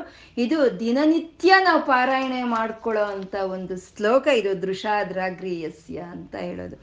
ದೃಶಾದ್ರಾಗ್ರೀಯಸ್ಯ ದರದಲಿತ ನೀಲೋತ್ ಫಲ ರುಚ ದವೀಯಾನ್ಸಂ ದೀನಂ ಅಂತ ಹೇಳ್ತಾ ಇದ್ದಾರೆ. ದವೀಯಾನ್ಸಂ ದೀನಂ, ದವೀಯಾನ್ಸಂ ಅಂತಂದ್ರೆ ದೂರ ಇದೀಯಮ್ಮ ನೀನು, ನನಗೆ ದೂರ ಇದೀಯ ನೀನು. ದವೀಯಾನ್ಸಂ ದೀನಂ, ನಾನು ದೀನನು, ಅತ್ಯಂತ ದೀನನು ನಾನು, ನೀನು ನನಗೆ ದೂರವಾಗಿದೀಯ. ದವೀಯಾನ್ಸಂ, ನಿಜಾನಾ ಭಗವಂತ ದೂರ ಇದ್ದಾನಾ, ಅಮ್ಮ ದೂರ ಇದ್ದಾಳಾ ಅಂತಂದ್ರೆ ಇಲ್ಲ, ಅಮ್ಮ ಹತ್ರನೇ ಇದ್ದಾಳೆ. ಅತಿ ಹತ್ರ ಇರೋದು ಅಮ್ಮನೇ, ಅತಿ ದೂರವಾಗಿರೋದು ಅಮ್ಮನೇ. ಅತಿ ದೂರವಾಗಿರೋವಳು ಅಮ್ಮನೇ, ಅತಿ ಹತ್ತಿರವಾಗಿರುವಂಥವಳು ಅಮ್ಮನೇ. ಹಾಗೆ ದವೀಯಾನ್ಸಂ, ಯಾರಿಗೆ ಹತ್ರ ಆ ಪರಮಾತ್ಮಳು ಎಲ್ಲ ಕಡೆ ತುಂಬಿಕೊಂಡಿದ್ದಾಳೆ ಅನ್ನೋ ಒಂದು ಸ್ಫುರಣೆನೇ ನಮಗಿರೋದಿಲ್ಲ. ಅವಳಿದ್ದಾಳೆ ಈ ಪಂಚಭೂತಗಳಲ್ಲಿ, ನಮ್ಮಲ್ಲೂ, ಎಲ್ಲ ಪ್ರಾಣಿಗಳಲ್ಲೂ ಇದ್ದಾಳೆ. ಹಗಲು ರಾತ್ರಿಯನ್ನು ತರ್ತಾ ಇದ್ದಾಳೆ, ಇದೆಲ್ಲ ಅವಳೇ ಕೊಟ್ಟಿದ್ದಾಳೆ. ನನ್ನ ಶರೀರದಲ್ಲಿ ನಾನು ಅನ್ನೋ ಹಾಗೆ ಅವಳಿದ್ದಾಳೆ ಅನ್ನೋ ಒಂದು ಸ್ಫುರಣೆನೇ ನಮಗಿರೋದಿಲ್ಲ. ಎಲ್ಲ ನಂದು, ನಾನು, ನಾನು ಮಾಡಿದೆ, ನಾನು ಮಟ್ಟದೆ, ಇದು ನಂದು ನಂದು ಅಂತ ಪ್ರಪಂಚದ ಕಡೆ ನಾವು ಎಷ್ಟೊತ್ತು ಓಡಾಡ್ತಾ ಇರ್ತೀವೋ, ಎಷ್ಟೊತ್ತು ಓಡ್ತೀವೋ, ನಾವು ಅಮ್ಮನವ್ರಿಗೆ ಅಷ್ಟು ದೂರವಾಗ್ತೀವಿ, ದವೀಯಾನ್ಸಂ ದೂರವಾಗ್ತೀವಿ. ನಮ್ಗೆ ಯಾವಾಗ ಅವಳ ಕರುಣೆ ಅನ್ನೋದು, ಅವಳ ಇರುವಿಕೆ ಅನ್ನೋದು ನಮ್ಗೆ ಒಂದು ಅನುಭವಕ್ಕೆ ಬರುತ್ತೆ, ಆವಾಗ ಮಾತ್ರ ನಾವು ಹತ್ರ ಆಗ್ತೀವಿ. ಅದು ಶಂಕರರು ಒಪ್ಕೊಳ್ತಾ ಇದ್ದಾರೆ. ದವೀಯಾನ್ಸಂ ದೀನಂ, ಅಮ್ಮ ನಾನು ದೀನನು, ನಾನು ನಿನ್ನ ಹತ್ರಕ್ಕೆ ಬರಕ್ ನಂಗೆ ಆಗಲ್ಲ ಅಂತ ಒಪ್ಕೊಳ್ತಾ ಇದ್ದಾರೆ. ಒಪ್ಕೋಬೇಕು ರೀ, ನಮ್ಮಲ್ಲಿರೋ ಅಂಥ ತಪ್ಪುಗಳನ್ನ, ನಮ್ಮಲ್ಲಿರೋ ಅಂಥ ಒಂದು ದುರ್ಗುಣಗಳನ್ನ ನಾವು ಒಪ್ಕೋಬೇಕು, ಅಮ್ಮನವ್ರ ಮುಂದೆ ಒಪ್ಕೋಬೇಕು. ಅದನ್ನೇ ಅಹಂಕಾರ ಸಮರ್ಪಣೆ ಅಂತ ಹೇಳ್ತಾರೆ. ನಾವು ಯಾವಾಗ ಅಹಂಕಾರವನ್ನು ಸಮರ್ಪಣೆ ಮಾಡ್ತೀವೋ, ನೀನು ದೂರ ಇರಬಹುದು, ನಾನು ದೀನನು, ನಿನ್ನ ಹತ್ರಕ್ಕೆ ನನಗೆ ಬರಕ್ಕೆ ಆಗಲ್ಲ, ನನ್ನ ಕೈಲಾಗಲ್ಲ, ನಿನ್ಗಾಗತ್ತೆ, ನೀನು ನನ್ನನ್ನು ತಲುಪುವಷ್ಟು ಶಕ್ತಿ ನಿನ್ಗಿದೆ, ನೀನು ಬಾ ಅಂತ ಕರೆಯೋ ಅಂಥದ್ದು. ಅಂದರೆ ಇಲ್ಲಿ ನಮ್ಮ ಒಂದು ಅಸಮರ್ಥತೆಯನ್ನು ನಾವು ಹೇಳ್ಕೊಳ್ತಾ, ನಮ್ಮ ತಪ್ಪನ್ನು ನಾವು ಒಪ್ಕೊಳ್ತಾ, ಅಮ್ಮನವರ ಒಂದು ಸರ್ವಾಧಿಕಾರವನ್ನು, ಸರ್ವಶಕ್ತಿಯನ್ನು ತೋರಿಸೋ ಅಂಥದ್ದು ಇದು ದವೀಯಾನ್ಸಂ ದೀನಂ ಅಂತ ಅಂದರೆ.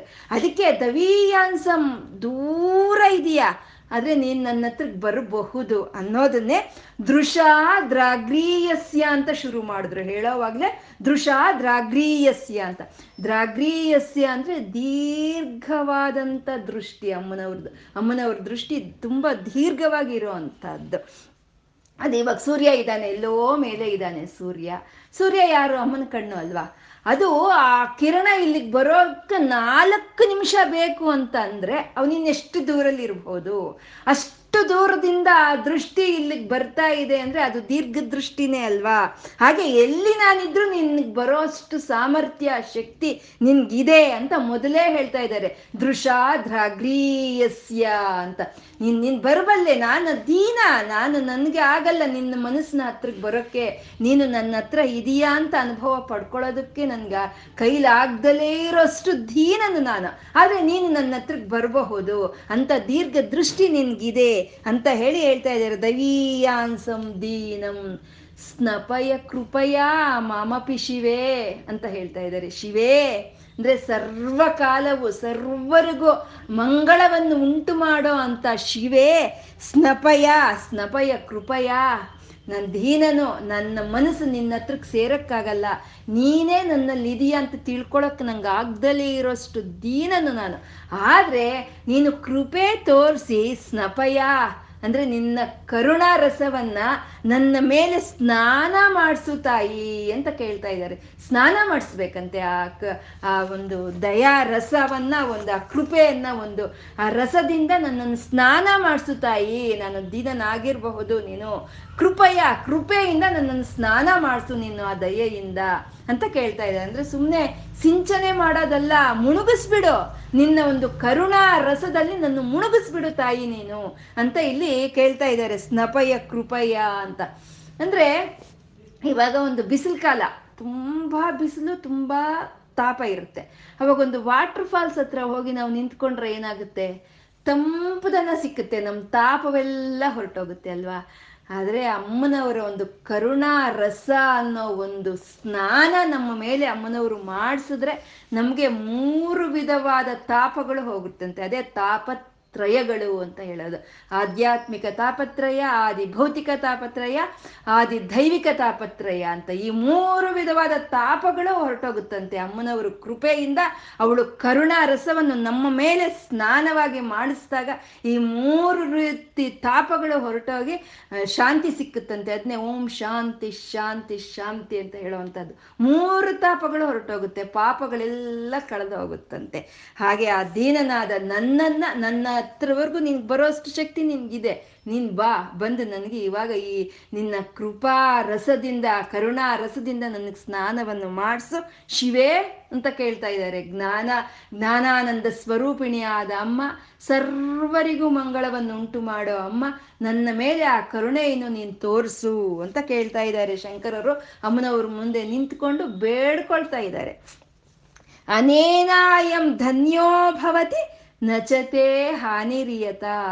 ಹಾಗಾದ್ರೆ ಏನಾಗುತ್ತೆ ಅಂದ್ರೆ ನಾನು ಧನ್ಯನಾಗ್ತೀನಮ್ಮ, ನಿನ್ನ ಕೃಪೆಯನ್ನ ನನ್ನ ಮೇಲೆ ಸುರಿಸಿದ್ರೆ ನಾನು ಧನ್ಯನಾಗ್ತೀನಿ. ಧನ್ಯೋ ಭವತಿ ನಚತೆ ಹಾನಿರಿಯತ, ನಿನ್ಗೇನು ನಷ್ಟ ಇಲ್ಲಮ್ಮ, ಅದರಿಂದ ನಿನ್ಗೇನು ಹಾನಿ ಇಲ್ಲ ಅಂತ. ಅಂದ್ರೆ ಇವಾಗ ನಾವು 100 ರೂಪಾಯೋ, 1000 ರೂಪಾಯೋ, 10 ರೂಪಾಯೋ ಕೊಡ್ಬೇಕು ಅಂದ್ರೆ ಯಾರಿಗಾದ್ರೂ ಕಷ್ಟ ಆಗ್ಬೋದು, ಅಥವಾ ಏನಾದ್ರೂ ಶಾರೀರಿಕವಾಗಿ ನಾವು ಅವ್ರ ಕೆಲಸ ಮಾಡಿಕೊಡ್ಬೇಕು ಅಂದ್ರೆ ಕಷ್ಟ ಆಗ್ಬೋದು. ಏನೂ ಇಲ್ಲ, ಶರೀರ ಕಷ್ಟನೂ ಇಲ್ಲ, ದುಡ್ಡು ಕೊಡೋಷ್ಟು ಇಲ್ಲ, ಕಾಸು ಕೊಡೋಷ್ಟು ಇಲ್ಲ, ಆದ್ರೆ ನಿನ್ನಿಂದ ನನಗೆ ಉಪಯೋಗ ಆಗುತ್ತೆ ಅಂದ್ರೆ ಅದಕ್ಕಿಂತ ಇನ್ ಧನ್ಯತೆ ಏನಿರುತ್ತೆ ರೀ, ಏನ್ ಧನ್ಯತೆ ಇರಕ್ಕೆ ಸಾಧ್ಯ.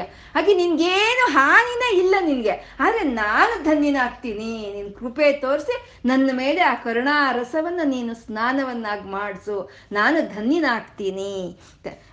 ಮಾಮಪಿ ಶಿವೆ ಅಂತಿದ್ದಾರೆ ಇಲ್ಲಿ. ಮಾಮಪಿ ಶಿವೆ ಅಂತಂದ್ರೆ ನನ್ನ ಮೇಲೂ ಆ ಕರುಣಾ ರಸವನ್ನು ನೀನು ಸ್ನಾನ ಮಾಡಿಸು ತಾಯಿ, ನನ್ನ ಮೇಲೂ ಅಂತ ಹೇಳ್ತಿದ್ದಾರೆ. ನನ್ನ ಮೇಲೂ ಅಂತ ಹೇಗೆ ಹೇಳಿದ್ರೆ, ನಾನು ದೀನನು, ಮೊದಲೇ ಹೇಳಿಬಿಟ್ಟಿದ್ದೀನಿ, ನಾನು ದೀನನು ಅಂತ ಹೇಳಿದ್ದೀನಿ.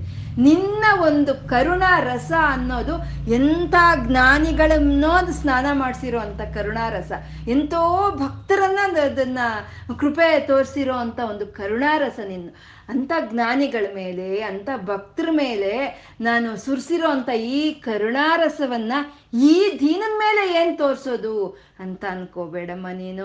ಮಾಮಪಿ ಶಿವೆ, ದೀನನಾದ ನನ್ನ ಮೇಲೂ ನೀನು ಈ ಕರುಣೆಯನ್ನು ತೋರಿಸು ತಾಯಿ ನೀನು ಅಂತ ಶಂಕರರು ಇಲ್ಲಿ ಕೇಳ್ತಾ ಇದ್ದಾರೆ. ಯಾಕೆ ತೋರಿಸ್ಬೇಕು? ಜ್ಞಾನಿಗಳಿಗೆ, ಭಕ್ತರ ಮೇಲೆ ಸುರಿಸಿದಂಥ ಈ ಕರುಣಾ ರಸವನ್ನ ನಿನ್ ಮೇಲೆ ಯಾಕೆ ತೋರಿಸ್ಬೇಕು ನಾನು ಅಂತ ಕೇಳ್ತೀಯಾ? ತೋರಿಸ್ಬೇಕಮ್ಮ. ಯಾಕೆ ಅಂದ್ರೆ ವನ್ನೇವ ಹರ್ಮೇವ ಸಮಕರನಿಪಾತೋ ಹಿಮಕರಹ.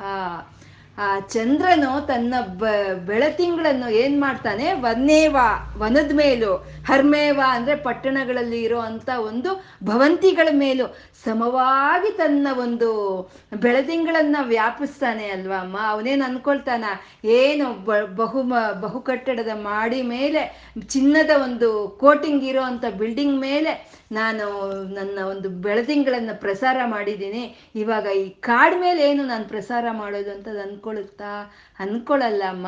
ಅದು ಒಂದು ದೊಡ್ಡ ಕಟ್ಟಡದ ಮೇಲೂ, ಒಂದು ಗುಡಿಸದ ಮೇಲೂ, ಒಂದು ನಗರದ ಮೇಲೂ, ಒಂದು ಕಾಡಿನಲ್ಲೂ ಅದು ಸಮವಾಗಿ ಅದು ತನ್ನ ಒಂದು ಬೆಳದಿಂಗಳನ್ನ ಅದು ಅಲ್ಲಿ ಸುರಿಸುತ್ತೆ ಅಲ್ವಾ. ಆ ರೀತಿ ಆ ಜ್ಞಾನಿಗಳು ಭಕ್ತರ ಮೇಲೆ ನೀನು ತೋರಿಸಿರುವಂತ ಒಂದು ಕೃಪೆಯನ್ನ ನನ್ನ ಮೇಲೂ, ಈ ದೀನನಾದ ನನ್ನ ಮೇಲೂ ಆ ಕೃಪೆಯನ್ನು ನೀನು ತೋರಿಸು ತಾಯಿ, ಅದರಿಂದ ನಾನು ಧನ್ಯನಾಗ್ತೀನಿ, ನಿನ್ಗೇನು ಹಾನಿ ಇಲ್ಲಮ್ಮ ಅಂತ ಅವ್ರು ಅಂಗಲಾಚಿ ಬೇಡ್ಕೊಳ್ತಾ ಇದ್ದಾರೆ. ಯಾಕೆ ನನ್ನ ಮೇಲೆ ನೀನು ಆ ಕರುಣಾರಸವನ್ನು ನೀನು ಸುರಿಸಲ್ಲ ಅಂತಾನು ಕೇಳ್ತಾ ಇದ್ದಾರೆ. ಯಾಕೆಂದ್ರೆ ಅವ್ರ ಮೇಲೆಲ್ಲ ಸುರಿಸಿದೀಯ, ವನದ ಮೇಲೆ, ಒಂದು ಬೆಟ್ಟದ ಮೇಲೆ, ಒಂದು ನಗರದ ಮೇಲೆ, ಒಂದು ಹಳ್ಳಿ ಮೇಲೆ ಸಮವಾಗಿ ಆ ಚಂದ್ರನೇ ತನ್ನ ಬೆಳತಿಂಗಳನ್ನು ವ್ಯಾಪಕವಾಗಿ ಅವನು ಹರಡಿದ್ದಾನೆ ಅಂದ್ರೆ ನೀನು ಕರುಣಾಮೂರ್ತಿ, ನೀನು ಸಾಂದ್ರ ಕರುಣ, ಹಾಗಾಗಿ ನೀನು ನನ್ನ ಮೇಲೆ ಕರುಣೆಯನ್ನು ಸ್ನಾನವನ್ನಾಗಿ ಮಾಡಿಸು ತಾಯಿ ಅಂತ ಇಲ್ಲಿ ಶಂಕರರು ಅಮ್ಮನವ್ರನ್ನ ಬೇಡ್ಕೊಳ್ತಾ ಇದ್ದಾರೆ. ದೃಶಾ ದ್ರಾಗ್ರೀಯಸ್ಯ ದರದಲಿತ ನೀಲೋತ್ಪಲರುಚ, ಆ ಬಿಟ್ಟದಲ್ಲೇ ಇರೋ ಕಮಲದ ಹಾಗೆ ಇದೆ ಇರೋಂಥ ನಿನ್ನ ಕಣ್ಣಿಗಳಿಂದ ದವೀಯಾಂಸಂ ದೀನಂ, ದೂರವಾಗಿದೀಯ ನಾನು ದೀನನು, ಆದರೂ ಶಿವೇ ನನ್ನನ್ನ ನಿನ್ನ ಕೃಪಾ ರಸದಿಂದ ಒಂದು ಸ್ನಾನವನ್ನಾಗಿ ಮಾಡಿಸು ಸ್ನಪಯ, ಅದರಿಂದ ನಾನು ಧನ್ಯನಾಗ್ತೀನಿ, ನಿನ್ಗೇನು ಅದರಿಂದ ತೊಂದರೆ ಇಲ್ಲಮ್ಮ. ಆ ಚಂದ್ರನು ಬೆಳದಿಂಗಳನ್ನು ಹೇಗೆ ಸಮಾನವಾಗಿ ಹಂಚ್ತಾ ಇದ್ದಾನೋ ಹಾಗೂ ನನ್ನ ಮೇಲೆ ಹಂಚು ಮಾಮಪಿ ಶಿವೆ ಅಂತ ಗುರುಗಳು ಇಲ್ಲಿ ಅಮ್ಮನವ್ರನ್ನ ಕರುಣೆ ಕಟಾಕ್ಷವನ್ನ ತನ್ನ ಮೇಲೆ ಬೀರ್ಲಿ ಅಂತ ಹೇಳಿ ಇಲ್ಲಿ ಗುರುಗಳು ಕೇಳ್ತಾ ಇದ್ದಾರೆ. ಈ ಅಮ್ಮನವರ ಒಂದು ಕಣ್ಣಿನ ಒಂದು ಸೌಂದರ್ಯವನ್ನ ಶಂಕರರು 10 ಶ್ಲೋಕಗಳಲ್ಲಿ ಹೇಳ್ತಾರೆ. 10 ಶ್ಲೋಕಗಳಲ್ಲಿ ಆ ಕಣ್ಣಿನ ಒಂದು ವರ್ಣನೆಯನ್ನೇ ಕೊಡ್ತಾರೆ. ಇಲ್ಲಿ ಆ ಶಂಕರರಿಗೆ ಇರೋದು 59 ಶ್ಲೋಕಗಳು ಮಾತ್ರನೇ ಸೌಂದರ್ಯ ಲಹರಿಗೆ ಇರೋವಂಥದ್ದು. ಆ ಸ್ಥೂಲ ಶರೀರದ ವರ್ಣನೆಗೆ ಅವ್ರಿಗಿರೋದು 59 ಶ್ಲೋಕಗಳಲ್ಲಿ 10 ಶ್ಲೋಕಗಳನ್ನ ಕಣ್ಣುಗಳಿಗೆ ಅವರು ವರ್ಣನೆ ಮಾಡೋದಕ್ಕೆ 10 ಶ್ಲೋಕಗಳನ್ನು ತಗೊಂಡ್ರು. ಅಂದ್ರೆ ಕಣ್ಣಿನ ಒಂದು ಧ್ಯಾನ ಅನ್ನೋದು ಅಂತ ಪ್ರಾಧಾನ್ಯವಾಗಿರೋ ಅಂಥದ್ದು, ಅಂತ ಪ್ರಾಮುಖ್ಯವಾಗಿರೋ ಅಂಥದ್ದು ಅಂತ. ಹಾಗೆ 10 ಶ್ಲೋಕಗಳಲ್ಲಿ ಗುರುಗಳು ನಮಗೆ ಆ ಕಣ್ಣಿನ ಪ್ರಾಧಾನ್ಯತೆ ಏನು, ಆ ಪ್ರಾಮುಖ್ಯತೆ ಏನು, ಆ ಕಣ್ಣಿನ ಸೌಂದರ್ಯ ಏನು, ಆ ಕಣ್ಣಿನ ಲಕ್ಷಣಗಳು ಏನು ಅನ್ನೋದನ್ನ ಗುರುಗಳು ನಮಗೆ ತೋರಿಸ್ಕೊಟ್ಟಿದ್ದಾರೆ ಈ 10 ಶ್ಲೋಕಗಳಲ್ಲಿ. ಅಹೋರಾತ್ರಿಗಳು ಆ 3 ಕಣ್ಣಿನ ಅಮ್ಮನವರು ಸೂರ್ಯ ಚಂದ್ರ ಅಗ್ನಿ ಆ 3ನ್ನೇ ತನ್ನ ಕಣ್ಣುಗಳನ್ನಾಗಿ ಆಗಿಸ್ಕೊಂಡಿರುವಂಥ ಅಮ್ಮನವರು ರಾತ್ರಿ ಹಗಲು ಸಂಧ್ಯೆಯನ್ನು ತರ್ತಾ ಇದ್ರೆ ಆ ಅಮ್ಮನವರ ಒಂದು ದೃಷ್ಟಿಗೆ ಇರುವಂಥ ಲಕ್ಷಣಗಳು ಎಂಥದ್ದು ಅಂದರೆ ವಿಶಾಲವಾಗಿದೆ, ಆ ಶುಭವನ್ನು ತಂದುಕೊಡೋ ಅಂಥ ಕಲ್ಯಾಣವಾಗಿ ಇದೆ, ಒಳ್ಳೆ ಒಂದು ಸ್ಪಷ್ಟವಾಗಿದೆ, ಮತ್ತೆ ಯಾವ ಶಕ್ತಿಯನ್ನು ಆ ಕಣ್ಣುಗಳಿಗೆ ಸಮಾನವಾಗಿ ಇಲ್ದಲೇ ಇರುವಂಥ ಒಂದು ಅತ್ಯಂತ ಶಕ್ತಿ ಇರೋವಂಥ ಕಣ್ಣನ ದೃಷ್ಟಿ ಅಮ್ಮನವ್ರದ್ದು. ಅದರಲ್ಲಿ ಆ ಕೃಪೆ ಅನ್ನೋದು ಧಾರೆಯಾಗಿ ಬರ್ತಾ ಇದೆ, ಅದು ಮಧುರವಾದಂಥ ದೃಷ್ಟಿ, ಅದು ಆ ದೃಷ್ಟಿಯಲ್ಲಿ ಆಪ್ಯಾಯತೆ, ಪ್ರೀತಿ, ಆ ಆನಂದ, ಪ್ರಶಾಂತತೆಯಿಂದ ಕೂಡಿರುವಂಥ ಕಣ್ಣುಗಳು. ಈ ಭಕ್ತರಿಗೆ ಆ ಕಣ್ಣಲ್ಲಿ ಕಣ್ಣು ಇಟ್ಟು ಧ್ಯಾನ ಮಾಡಿದಂಥ ಭಕ್ತರಿಗೆ ಪುರುಷಾರ್ಥಗಳು ಯಾವುದು ಬೇಕೋ ಅದನ್ನು ಕೊಡೋ ಅಂಥ ಭೋಗಗಳನ್ನು ಕೊಡೋ ಅಂಥ ಕಣ್ಣುಗಳಾಗಿದೆ. ಆ ಭೋಗಗಳನ್ನು ಕೊಡ್ತಾ ಸಾಧನೆಯಲ್ಲಿ ನಾವು ಕೆಳಕ್ಕೆ ಬರ್ದಲೆ ಆ ಅಮ್ಮನವರ ಪಾದಗಳ ಹತ್ರನೇ, ಅಮ್ಮನವರ ಕಣ್ಣುಗಳಲ್ಲೇ ನಾವು ಧ್ಯಾನವನ್ನು ನಿಲ್ಲಿಸೋ ಹಂಗೆ ನಮಗೆ ರಕ್ಷಣೆ ಕೊಡ್ತಾ ಇರೋವಂಥ ಕಣ್ಣುಗಳು ಆಗಿರುವಂಥ ಕಣ್ಣುಗಳು. ಇನ್ನು ಆ ಕಣ್ಣುಗಳ ಸಂಸ್ಕಾರ ಎಂಥದ್ದು ಅಂದರೆ ಆ ಸಮಸ್ತ ವಾಂಗ್ಮಯಗೂ ಮೂಲವಾಗಿರುವಂಥ ಅಮ್ಮನವರು ತನ್ನ ಬಗ್ಗೆ ಯಾರು ಒಂದು ಸ್ವಲ್ಪ ಒಳ್ಳೆಯ 4 ಮಾತುಗಳು ಆಡಿದ್ರೂ ಒಂದು ಅದನ್ನ ಅತ್ಯಂತ ಒಂದು ಪ್ರೀತಿಯಿಂದ ಕೇಳಿ ಅದನ್ನ ಭಾವವನ್ನು ವ್ಯಕ್ತಪಡಿಸುವಂಥ ಸಂಸ್ಕಾರವಾಗಿರುವಂಥ ಒಂದು ಆ ಕಣ್ಣುಗಳು, ಆ ಆ ಕಣ್ಣುಗಳಲ್ಲಿ ನವರಸಗಳು, ಶೃಂಗಾರ ರಸದಿಂದ ಹಿಡಿದು ಎಲ್ಲ ರಸಗಳನ್ನು ಆ ಕಣ್ಣುಗಳಲ್ಲೇ ತೋರಿಸ್ಕೊಡೋ ಅಂತ ಒಂದು ಶೃಂಗಾರ ನವರಸ ಭರಿತವಾದಂಥ ಆ ಕಣ್ಣುಗಳು, ಆ ಕಣ್ಣುಗಳಿಗೆ ಆ ತ್ರಿಪುರಾಂತಕನ ಸಂಹಾರ ಮಾಡಿದಂಥ ಪುರಾಂಬೇತು ಅವನ ಮನಸ್ಸನ್ನು ಕೆದಡಿಸೋ ಅಂತ ಒಂದು ಶಕ್ತಿ ಇರೋವಂಥ ಒಂದು ಬಾಣಗಳಾಗಿರೋ ಅಂಥ ಒಂದು ಆ ಕಣ್ಣುಗಳು, ಆ ಕಣ್ಣುಗಳಿಂದಾನೇ ಆ ಮೂರು ಕಣ್ಣುಗಳು ಒಂದು ಸೃಷ್ಟಿ ಸ್ಥಿತಿ ಲಯಗಳನ್ನು ರಜೋ ಸತ್ವ ತಮೋ ಗುಣಗಳನ್ನು ಸಂಕೇತ ಮಾಡ್ತಾ, ಆ ಮೂರು ಕಣ್ಣುಗಳೇ ಸೃಷ್ಟಿ ಸ್ಥಿತಿ ಲಯಗಳನ್ನು ತರ್ತಾ ಬ್ರಹ್ಮ ವಿಷ್ಣು ರುದ್ರರನ್ನ ಅದು ಸೃಷ್ಟಿ ಮಾಡಿ ಇನ್ನು ನಮ್ಮನ್ನು ಪವಿತ್ರವನ್ನು ಮಾಡಿಸೋದಕ್ಕೆ ಮೂರು ಕಣ್ಣುಗಳಲ್ಲಿ ಅಮ್ಮನವರು ಒಂದು ಕರುಣಾ ರಸ ಅನ್ನೋದು ಪ್ರವಾಹವಾಗಿ ಹರಿತಾ ಇದೆ. ಆ ಕರುಣಾ ರಸ ಅನ್ನೋ ಮೂರು ನದಿಗಳಲ್ಲಿ ನಮ್ಮನ್ನು ಸ್ನಾನ ಮಾಡಿಸ್ತಾ ಅಮ್ಮನವರು ನಮ್ಮನ್ನು ಪವಿತ್ರವನ್ನುಗೊಳಿಸ್ತಾ ಇರೋವಂಥ ಪವಿತ್ರವಾದಂಥ ಒಂದು ಕಣ್ಣುಗಳು ಅವು. ಆ ಕಣ್ಣು ರೆಪ್ಪೆಯನ್ನು ತೆಗೆದು ಈ ಸೃಷ್ಟಿಯನ್ನು ಮಾಡಿ ಆ ಪ್ರಪಂಚವನ್ನೆಲ್ಲ ಸೃಷ್ಟಿ ಮಾಡಿ ಅದನ್ನು ಕಣ್ಣು ರೆಪ್ಪೆ ಹಾಗೇ ತೆರೆದಿಟ್ಕೊಂಡು ಅದನ್ನ ರಕ್ಷಣೆ ಮಾಡ್ಕೊಳ್ತಾ ಇರೋ ಅಂಥ ಒಂದು ಅತ್ಯದ್ಭುತವಾದಂಥ ಒಂದು ಆ ಕಣ್ಣುಗಳು. ಆ ಕಣ್ಣುಗಳಿಗೆ ಹೋಲಿಕೆ ಅನ್ನೋದು ಈ ಸ್ಥಾವರ ಜಂಗಮಗಳಲ್ಲಿ ಈ ಲೋಕದಲ್ಲಿ ಯಾವುದು ಅಮ್ಮನವರ ಒಂದು ಕಣ್ಣಿನ ಸೌಂದರ್ಯಕ್ಕೆ ಹೋಲಿಕೆ ಇಲ್ದಲೇ ಇರುವಂಥ ಕಣ್ಣುಗಳು. ಆ ಕಣ್ಣುಗಳು ಅದು ಅದರಲ್ಲಿ ಬರೀ ಒಂದು ಕರುಣಾರಸವೇ ನಮ್ಮ ಮೇಲೆ ಸ್ನಾನವನ್ನು ಮಾಡಿಸ್ದಾಗಿರೋ ಅಂಥ ಆ ಕಣ್ಣುಗಳಿಗೆ ಇಷ್ಟು ಒಂದು ಗುಣಗಳು ಇರೋ ಅಂಥ ಒಂದು ಕಣ್ಣುಗಳು ಅಂತ ಗುರುಗಳು ಈ 10 ಶ್ಲೋಕಗಳಲ್ಲಿ ನಮಗೆ ತಿಳಿಸ್ಕೊಡ್ತಾ ಇದ್ರೆ, ಅಲ್ಲಿ ವಿಶಾಲ ಕಲ್ಯಾಣಿ ಅಂತ ಒಂದು ನಮಗೆ ಆ ಶ್ಲೋಕದಲ್ಲಿ ತಿಳಿಸ್ಕೊಟ್ರು. ವಿಶಾಲ ಅಂತ ಹೇಳೋ ಅಂಥದ್ನೇ ಅಹಸೂತೆ ಸವ್ಯಂ ಅಂತಂದ್ರೆ ರಾತ್ರಿ ಹಗಲು ಸಂಧ್ಯೆ ತಾನೇ ತನ್ನ ಕಣ್ಣುಗಳೇ ಆಗಿರ್ಬೇಕಾದ್ರೆ ಅದೇ ವಿಶಾಲವಾಗಿರೋ ಅಂಥದ್ದು ಅಂತ. ಹಾಗೆ ಕಲ್ಯಾಣವನ್ನು ಸಮಸ್ತ ಜನರಿಗೂ ಕಲ್ಯಾಣವನ್ನು ತೋರಿಸ್ಕೊಡ್ತಾ ಇರೋ ಅಂಥದ್ದು ಅದೇ ವಿಭಕ್ತ ತ್ರೈವರ್ಣ್ಯಂ ಅಂತ ಅಂದ್ರೆ ಸೃಷ್ಟಿ ಸ್ಥಿತಿ ಲಯಗಳನ್ನು ಮಾಡೋದೇ ಒಂದು ಶುಭ ಅಲ್ವಾ, ಅದೇ ಕಲ್ಯಾಣವನ್ನು. ಅಯೋಧ್ಯ ಅಂತಂದ್ರೆ ಗತೇ ಕರ್ಣಾಭ್ಯರ್ಣಂ ಅನ್ನೋ ಒಂದು ಶ್ಲೋಕಕ್ಕೆ ಅಯೋಧ್ಯ ಅನ್ನೋದು ಇದಾಗುತ್ತೆ. ಯಾಕೆಂದ್ರೆ ಆ ಪುರಾಂಬೇತುವನ್ನೇ ಗೆದ್ಕೊಂಡಂತ ಕಣ್ಣುಗಳು ಅಂತ. ಕೃಪಾಧಾರ ಅಂತ ಹೇಳೋದು ದೃಶಾದ್ರಾಗ್ರೀಯಸ್ಯ ಅನ್ನೋ ಇದು. ಕಿಮಪಿ ಮಧುರ ಅಂದ್ರೆ ಶಿವೇ ಶೃಂಗಾರಾರ್ದ್ರ ಅಂತ. ಹಾಗೆ ಅಮ್ಮನವರ ಕಣ್ಣುಗಳಿಗಿರುವಂಥ 8 ಲಕ್ಷಣಗಳಿಗೂ ತೋರಿಸುವಂಥ 8 ನಗರಗಳನ್ನ ಇಲ್ಲಿ ಗುರುಗಳು ನಮಗೆ ಈ ಶ್ಲೋಕಗಳ ಮೂಲಕ ತಿಳಿಸ್ಕೊಟ್ರು. ಅಂಥ ಒಂದು ಅದ್ಭುತವಾದಂಥ ಒಂದು ಆ ಕಣ್ಣಿನ ವರ್ಣನೆಯನ್ನು ನಾವು ಮುಗಿಸ್ಕೊಂಡಿದ್ದೀವಿ. ಅಪ್ಪ ಅಂತೂ ಕಣ್ಣಿನ ಒಂದು ಸೌಂದರ್ಯವನ್ನು ಮುಗಿಸ್ಕೊಂಡ್ವಿ ಅಂತ ಅನ್ಸಲ್ಲ ಅಲ್ವಾ? ಅಯ್ಯೋ, ಕಣ್ಣಿನ ಒಂದು ದೃಷ್ಟಿಯಿಂದ ನಾವು ಆಚೆ ಹೋಗ್ಬೇಕಲ್ಲ ಅಂತ ಅನಿಸ್ತಾ ಇದೆ ಅಲ್ವಾ? ಆ ಕಣ್ಣಿನಲ್ಲೇ ನಮ್ಮ ಧ್ಯಾನ ಅನ್ನೋದು ನಿಲ್ಬೇಕು. ನಮ್ಗನ್ಸ್ ನಿಜವಾಗ್ಲೂ ನಮ್ಗೆ ಒಂದು ನೋವಿದೆ ಅಲ್ವಾ, ಅಮ್ಮನವರ ಒಂದು ಕಣ್ಣಿನ ದೃಷ್ಟಿಯಿಂದ ನಾವು ಇನ್ನು ಮುಂದಕ್ಕೆ ಹೋಗ್ಬೇಕಲ್ವಾ ಅಂತ ಒಂದು ಕಣ್ಣಿನಲ್ಲಿ ಆಕರ್ಷಣಾ ಶಕ್ತಿ ಅಂತಾರೆ, ಅಂತ ಆಕರ್ಷಣಾ ಶಕ್ತಿ ಇರುವಂತಹದ್ದು. ಅದನ್ನ ಗುರುಗಳು 10 ಶ್ಲೋಕಗಳಲ್ಲಿ ಹೇಳಿದ್ರೆ ಮೂಕ ಕವಿಗಳು 100 ಶ್ಲೋಕಗಳನ್ನ ರಚಿಸಿದಾರಂತೆ ರೀ. ಕಣ್ಣಿನ ಮೇಲೆ 100 ಶ್ಲೋಕಗಳನ್ನು ರಚಿಸಿದ್ದಾರೆ ಅಂದರೆ ಅವರು ಧ್ಯಾನ ಇನ್ನೆಷ್ಟು ಗಟ್ಟಿಯಾಗಿ ಅಮ್ಮನವರ ಒಂದು ಕಣ್ಣಿನಲ್ಲಿ ನಿಂತಿರ್ಬೋದು ಅಲ್ವಾ. ಅವರು ಹೇಳ್ತಾರಂತೆ, ಇವರು ಸ್ನಪಯ ಕೃಪಯ ಅಂತ ಹೇಳಿದ್ರೆ ಅವರು ಕ್ಷಣಸ್ನಪಯ ಅಂತ ಹೇಳಿದ್ರಂತೆ. ಕ್ಷಣಸ್ನಪಯ ಅಂತಂದ್ರೆ ಕ್ಷಣಕಾಲ ನಿನ್ನ ಒಂದು ಕರುಣಾರಸವನ್ನು ನನ್ನ ಮೇಲೆ ಸುರಿಸಿದ್ರೆ ಸಾಕು, ಕ್ಷಣಕಾಲ ಸುರಿಸಿದ್ರೆ ಸಾಕು, ತುಂಬ ಬೇಡ. ಯಾಕೆ ಅಂದರೆ ಅಮ್ಮನವರ ಕರುಣೆ ಅನ್ನೋದು ಸಾಂದ್ರ ಕರುಣ ಅಂತ, ಅದೇ ಮಂದವಾಗಿರೋ ಅಂಥ ಒಂದು ದೃಷ್ಟಿನಂತೆ. ಅಂದರೆ ಸಾಂದ್ರ ಕರುಣ, ಗಟ್ಟಿಯಾಗಿರೋವಂಥ ಕರುಣೆ ಅದು. ಅಂದರೆ ಇವಾಗ ನಾವೇನೋ ಒಂದು ಕಾನ್ಸಂಟ್ರೇಟೆಡ್ ಒಂದು ಲಿಕ್ವಿಡ್ ತಗೊಂಡು ಒಂದೆರಡು ಸ್ಪೂನ್ಗೆ 1 ಲೀಟ್ರಷ್ಟು ಜ್ಯೂಸ್ ಆಗುತ್ತಲ್ವಾ, ಹಾಗೆ ಅಮ್ಮನವ್ರ ಕಣ್ಣಿನ ದೃಷ್ಟಿ ಅನ್ನೋದು ಸಾಂದ್ರವಾಗಿರುವಂಥ ಕರುಣಾ ದೃಷ್ಟಿ ಅದು. ಅದು ಕ್ಷಣಸ್ನಪಯ, ಒಂದು ಕ್ಷಣಕಾಲ ನೋಡಿದ್ರೆ ಸಾಕು, ಮತ್ತೆ ನೋಡೋ ಕೆಲಸ ಇಲ್ಲ ನಮ್ಮನ್ನ, ಅಂದರೆ ಅಂಥ ಮುಕ್ತಿ ನಮಗೆ ಸಿಕ್ಕುತ್ತೆ ಅನ್ನೋದನ್ನ ಮೂಕ ಕವಿಗಳು ಹೇಳ್ತಾರಂತೆ ಅಂತ ಇದು. ಅವರು ಹೇಳ್ತಾರಂತೆ, ಆ ಭಕ್ತರಿಗೆ ನಿನ್ನ ಕರುಣೆ ಅನ್ನೋದು ಅಪರೋಕ್ಷ ಅಂತ ಹೇಳ್ತಾರಂತೆ. ಅಮ್ಮನವರ ಒಂದು ಕರುಣಾ ರಸ ಅನ್ನೋದು ಭಕ್ತರಿಗೆ ಅಪರೋಕ್ಷ, ಪರೋಕ್ಷ ಅಪರೋಕ್ಷ. ಅಂದರೆ ಪರೋಕ್ಷ ಅಂದರೆ ಅದು ಇಂಡೈರೆಕ್ಟ್, ಪರೋಕ್ಷವಾಗಿರೋದು, ಇಂಡೈರೆಕ್ಟ್. ಅದೇ ಆ ದಯೆ ಅನ್ನೋದು ಅವರು ನೇರವಾಗಿ ಅದು ಅನುಭವಿಸೋಕ್ಕಾಗ್ದಲೇ ಇರೋದು. ಆದರೆ ಭಕ್ತರು ನೇರವಾಗಿ ಅಮ್ಮನವರ ಒಂದು ಕರುಣೆಯನ್ನೇ ಅನುಭವಿಸ್ತಾರೆ ಅಂತ ಅಮ್ಮುಖ ಕವಿಗಳು ಹೇಳಿದಾರಂತೆ. ಅಷ್ಟೇ ಅಲ್ವಾ, ಬೆಳಗ್ಗೆ ಆದ್ರೆ ಸೂರ್ಯ ಬರ್ತಾ ಇದ್ದಾನೆ, ರಾತ್ರಿ ಆದ್ರೆ ಚಂದ್ರ ಬರ್ತಾ ಇದ್ದಾನೆ, ಕತ್ತಲು ಬರ್ತಾ ಇದೆ, ನೀರು ಬೇಕಂದಾಗ ನೀರು ಸಿಗ್ತಾ ಇದೆ, ಗಾಳಿ ಬೇಕಂದಾಗ ಗಾಳಿ ಸಿಗ್ತಾ ಇದೆ, ತನ್ನ ರೆಪ್ಪೆಯನ್ನು ಹೊಡಿದಲೆ ತನ್ನ ರೆಪ್ಪೆಯನ್ನು ಮುಚ್ಚದಲೆ ಈ ಕಾಪಾಡ್ಕೊಳ್ತಾ ಇರುವಂತ ಅಮ್ಮನವರ ಒಂದು ದಯೆ ಅನ್ನೋದು ಇದು ಪ್ರತ್ಯಕ್ಷವಾಗಿ ನಮಗ್ ಕಾಣಿಸ್ತಾ ಇದೆ ಅಲ್ವಾ. ಅದು ಯಾರಿಗೆ ಕಾಣಿಸುತ್ತೆ? ಆ ಭಕ್ತಿ ಅನ್ನೋ ಒಂದು ಎಲಿಮೆಂಟ್ ಯಾರಿಗಿರುತ್ತೋ ಅವ್ರಿಗೆ ಪ್ರತ್ಯಕ್ಷವಾಗಿ ಅಮ್ಮನವರ ಒಂದು ಕರುಣಾ ರಸ ಅನ್ನೋದು ಗೋಚರಕ್ಕೆ ಬರುತ್ತೆ. ಯಾರಿಗೆ ಆ ಭಕ್ತಿ ಇರಲ್ವ ಅವರಿಗೆ ಪರೋಕ್ಷವೇ ಅಮ್ಮನವರ ಒಂದು ಕರುಣಾ ರಸ ಅನ್ನೋದು ಪರೋಕ್ಷವೇ.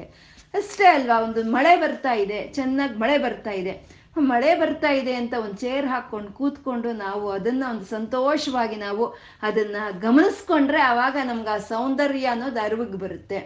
ಅಯ್ಯೋ, ಈ ಹಾಳು ಮಳೆ ಯಾವಾಗ ನಿಲ್ಲುತ್ತೋ, ಯಾವಾಗ ತರಕಾರಿ ತರ್ತೀನೋ, ಯಾವಾಗ ಅಡುಗೆ ಮಾಡ್ತೀನೋ ಅಂದ್ಕೊಂಡ್ರೆ ಅದ್ರ ಸೌಂದರ್ಯ ನಮಗೆ ಪರೋಕ್ಷವೇ ಅಲ್ವಾ. ಹಾಗೆ ಭಕ್ತರಿಗೆ ಪರೋಕ್ಷವಾಗಿ ಅಮ್ಮನವರ ದಯೆ ಏನು ಅನ್ನೋದೇ ಭಕ್ತರಿಗೆ ಕಾಣಿಸುತ್ತಂತೆ ಅಂತ ಮೂಕ ಕವಿಗಳು ಹೇಳಿರೋವಂಥದ್ದು. ಮತ್ತೆ ಅವ್ರ ಮೂಕ ಕವಿಗಳು ಹೇಳ್ತಾರೆ, ಅಮ್ಮನವರ ಒಂದು ಕರುಣಾ ರಸ ಅನ್ನೋದು ಅದೊಂದು ಔಷಧಿನಂತೆ. ಔಷಧಿ, ಕರುಣಾ ರಸ ಅನ್ನೋದು ಔಷಧಿನಂತೆ.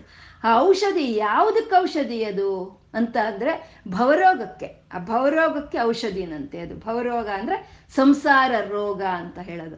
ಅಂದರೆ ನಮಗೆ ಸಂಸಾರ ರೋಗ ಅಂತಲೇ ನಮ್ಗೆ ತಿಳಿದು ಅಲ್ವಾ, ನಮಗಿದೇ ಚೆನ್ನಾಗಿದೆ, ನಮಗಿದೇ ಬೇಕು, ನಮಗಿದೇ ಬೇಕು.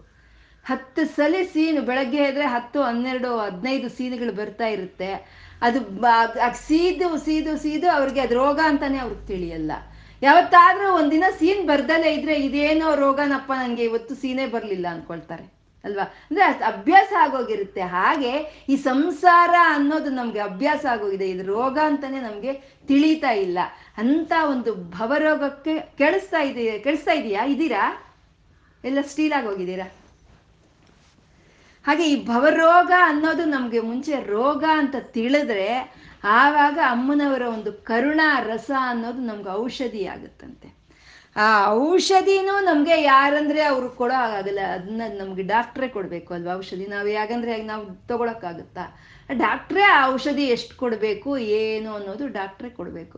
ಅಂಥ ಅಮ್ಮನ ಕರುಣಾ ರಸ ಅನ್ನೋ ಔಷಧಿಯನ್ನು ಕೊಟ್ಟು ನಮಗೆ ಭವರೋಗವನ್ನು ನಮಗೆ ಕಾಪಾಡೋ ಅಂಥ ಒಂದು ಡಾಕ್ಟ್ರು ಅಂದರೆ ಅವನೇ ಗುರು ಅಂತ ಹೇಳೋದು. ಗುರು, ಅದಕ್ಕೆ ಗುರು, ಅದನ್ನು ಗುರುವೇ ಸರ್ವಲೋಕಾಣಂ ಬಿಷಕೆ ಭವರೋಗಿನಾಮ್ ಅಂತ ಹೇಳ್ತಾರೆ. ಬಿಷಕ್ ಅಂದರೆ ವೈದ್ಯರು ಅಂತ ಹೇಳಿ ಆ ವೈದ್ಯರು ಈ ಸಂಸಾರ ಸಾಗರವನ್ನು ಒಂದು ರೋಗವನ್ನು ನಮ್ಮಿಂದ ನಿರ್ಮೂಲ ಮಾಡೋದಕ್ಕೋಸ್ಕರ ಆ ಬಂದಿರೋ ಅಂಥ ಗುರುಗಳು. ಅವ್ರದ್ದೊಂದು ಕೃಪಾದೃಷ್ಟಿ, ಅಮ್ಮನವ್ರದ್ದೊಂದು ಕೃಪಾದೃಷ್ಟಿ. ಆದ್ರೂ ಈ ಕೃಪಾದೃಷ್ಟಿ ಅಂತಂದ್ರೆ ಅದು ಅವ್ರು ಕೊಡೋ ಅಂಥ ಔಷಧ, ಇವಾಗ ಡಾಕ್ಟ್ರು ಕೊಡೋ ಅಂಥ ಔಷಧ ಹೇಗಿರ್ಬೇಕು ಅಂದ್ರೆ ಅದು ಅಪ್ರೂವ್ಡ್ ಆಗಿರ್ಬೇಕಲ್ವಾ. ಯಾವುದಂದ್ರೆ ಅವ್ದು ಔಷಧ ಅವ್ರು ಕೊಡೋ ಹಾಗಿಲ್ಲ, ಅಪ್ರೂವ್ಡ್ ಮೆಡಿಸನ್ ಅವ್ರು ಕೊಡ್ಬೇಕಲ್ವ. ಹಾಗೆ ಗುರುಗಳು ಅನ್ನೋರು ನಮಗೆ ವೇದಗಳನ್ನು ಆಧರಿಸ್ಕೊಂಡಿರೋ ಅಂಥ ಒಂದು ಮಂತ್ರಗಳನ್ನೇ ಕೊಟ್ಟು ನಮಗೆ ಆ ಭವರೋಗವನ್ನು ನಿರ್ಮೂಲನ ಮಾಡಬೇಕಂತೆ. ಅದಕ್ಕೆ ಶ್ರುತಿ ಸ್ಮೃತಿ ಪುರಾಣಾನಾಂ ಆಲಯಂ ಕರುಣಾಲಯಂ ನಮಾಮಿ ಭಗವತ್ಪಾದ ಶಂಕರಂ ಅಂತ ಹೇಳ್ತೀವಿ. ಅಂದರೆ ಆ ಶಂಕರರು ಅವರೇ ವೈದ್ಯರು, ಅಮ್ಮನವರ ಒಂದು ಕರುಣಾ ರಸವನ್ನು ನಮಗೆ ತಂದು ಕೊಟ್ಟಿರೋ ಅಂಥ ವೈದ್ಯರು ಅವರು ಶಂಕರರು. ಅವರು ಕೊಟ್ಟಿರೋ ಅಂಥ ಒಂದು ಔಷಧವೇ ಅದು. ಶ್ರುತಿ ಸ್ಮೃತಿ ಪುರಾಣಾನಾಂ ಆಲಯಂ. ಸ್ಮೃತಿ ಅಂತಂದ್ರೆ, ಶ್ರುತಿ ಅಂತಂದ್ರೆ ವೇದಗಳು, ಸ್ಮೃತಿ ಅಂದ್ರೆ ಆ ವೇದಗಳಿಂದ ಬಂದಿರೋದು, ಪುರಾಣಗಳು ಅಂದ್ರೂ ವೇದಗಳಿಂದ ಬಂದಿರುವಂಥದ್ದು. ಅದಕ್ಕೆ ಆಧಾರವಾಗಿರೋ ಅಂಥ ಗುರುಗಳು ಶ್ರುತಿ ಸ್ಮೃತಿ ಪುರಾಣಾನಾಂ ಆಲಯಂ ಕರುಣಾಲಯಂ. ಅವ್ರು ಯಾಕೆ ಮಾಡಿದ್ರು ಇದನ್ನೆಲ್ಲಾನು? ನಮಗೋಸ್ಕರ. ಶಂಕರರು ಅವರು ನಮ್ಮ ಹಾಗೆ ಇಂದ್ರಿಯಗಳನ್ನ ಸುಖ ಪಟ್ಕೊಂಡು ಅವರು ಆಯಾಗಿರ್ಬೋದಿತ್ತಲ್ವಾ. ಅವ್ರು ಯಾಕೆ ಅವ್ರ ಜೀವನವನ್ನ ಅಲ್ಲಿ ಮುಡುಪಿಟ್ಟು ನಮಗೋಸ್ಕರ ಅಂಥ ಔಷಧಿಗಳನ್ನು ಅವ್ರು ತಯಾರು ಮಾಡಿದ್ರು ಅಂತಂದ್ರೆ ಶ್ರುತಿ ಸ್ಮೃತಿ ಪುರಾಣಾನಾಂ ಆಲಯಂ ಕರುಣಾಲಯಂ, ಅವ್ರ ಕರುಣೆನೇ ಅದಕ್ಕೆ ಕಾರಣ, ಆ ಶಂಕರರ ಕರುಣೆಗೆ ಅದು ಕಾರಣ. ಅವ್ರ ಕರುಣೆಯಿಂದಲೇ ನಮಗೋಸ್ಕರ ಅವರು ಅಂಥ ಒಂದು ಔಷಧವನ್ನು ಅವರು ತಯಾರು ಮಾಡಿದ್ದಾರೆ ಅಂತ ಹೇಳುವಂಥದ್ದು. ಅಂಥ ಔಷಧವನ್ನು ನಮಗೆ ಗುರುಗಳ ಮೂಲಕನೇ ನಮಗೆ ಅದು ಸಿಕ್ಕಬೇಕು. ಅಮ್ಮನವರ ಒಂದು ಕೃಪೆ, ಆ ಒಂದು ಕರುಣೆ ನಮಗೆ ಸಿಕ್ಕಬೇಕು. ಈ ಭವಸಾಗರ ಅನ್ನೋ ಒಂದು ರೋಗದಿಂದ ನಮಗೆ ವಿಮುಕ್ತಿ ಸಿಕ್ಕಬೇಕು ಅಂದರೆ ಅಂಥ ಗುರುಗಳು ಸಿಕ್ಕಬೇಕು ನಮಗೆ. ಅದೇನಂತ ಸುಲಭವಾದ ಕೆಲಸ ಅಲ್ಲ ಅಲ್ವಾ. ನಮಗೆ ಒಂದು ಸದ್ಗುರು, ನಮ್ಗೆ ಸರಿಯಾದ ಸಮಯಕ್ಕೆ ನಮಗೆ ಒಂದು ಸದ್ಗುರು ಸಿಕ್ಕುವಂಥದ್ದು ನಮ್ಗೆ ಎಷ್ಟೋ ಜನ್ಮಗಳಲ್ಲಿ ಪುಣ್ಯ ಇದ್ರೆ ಮಾತ್ರನೇ ಆಗುವಂಥದ್ದು. ಇದು ಮೊದಲನೇ ಶ್ಲೋಕದಲ್ಲೇ ಗುರುಗಳು ಹೇಳಿದಾರಲ್ವ. ಅಂಥ ಪುಣ್ಯ ನಮಗಿರಬೇಕು. ಅಂಥ ಪುಣ್ಯ ನಮಗಿದ್ದಾಗ ಅಂಥ ಗುರುಗಳು ನಮಗೆ ಸಿಗ್ತಾರೆ. ಅಂಥ ಗುರುಗಳು ಸಿಕ್ಕಿದಾಗ ನಾವು ಆ ಗುರುಗಳ ಒಂದು ಕರಾವಲಂಬನಂ, ಅವ್ರ ಕೈ ಹಿಡಿದು ನಾವು ಈ ಸಂಸಾರ ಅನ್ನೋ ಒಂದು ಸಾಗರವನ್ನು ದಾಟ್ತಾ ಅಮ್ಮನ ಒಂದು ಕೃಪೆಯನ್ನು ನಾವು ಸಂಪಾದನೆ ಮಾಡಬೇಕು.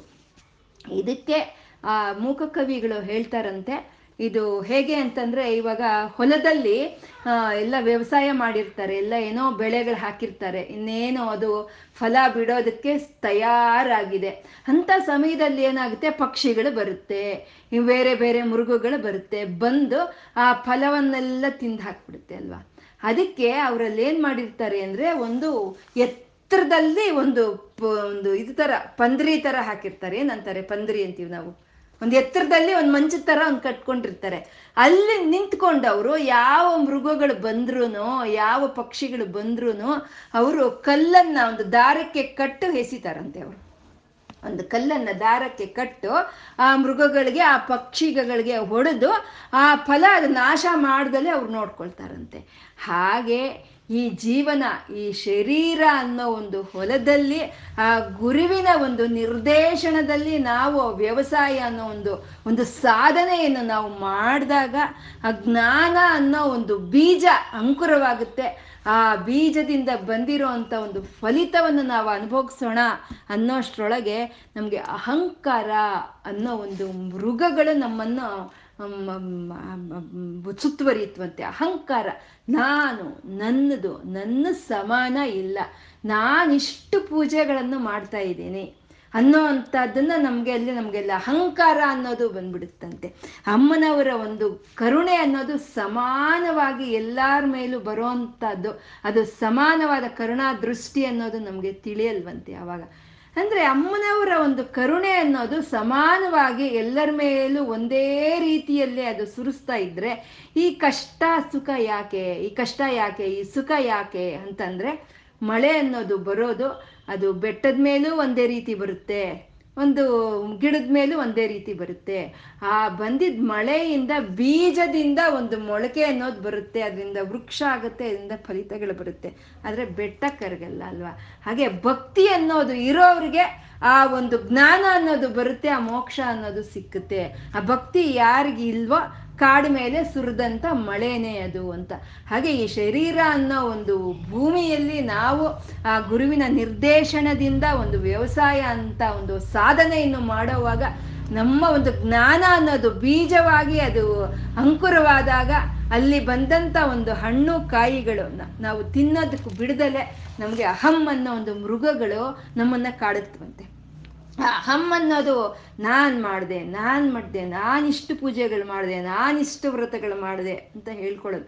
ಇವಾಗ ಅನ್ಬೋದು, ಯಾರಾದರೂ ಅನ್ಬೋದು ಅಲ್ವಾ, ನೀವಿಷ್ಟು ಪೂಜೆ ಮಾಡ್ತೀರಾ, ನೀವಿಷ್ಟು ದೇವ್ರನ್ನ ನೆನೆಸ್ಕೊಳ್ತೀರಾ, ನೀವು ಹಾಗೆ ಅಂತ ಹೊಗಳ್ಬೋದು.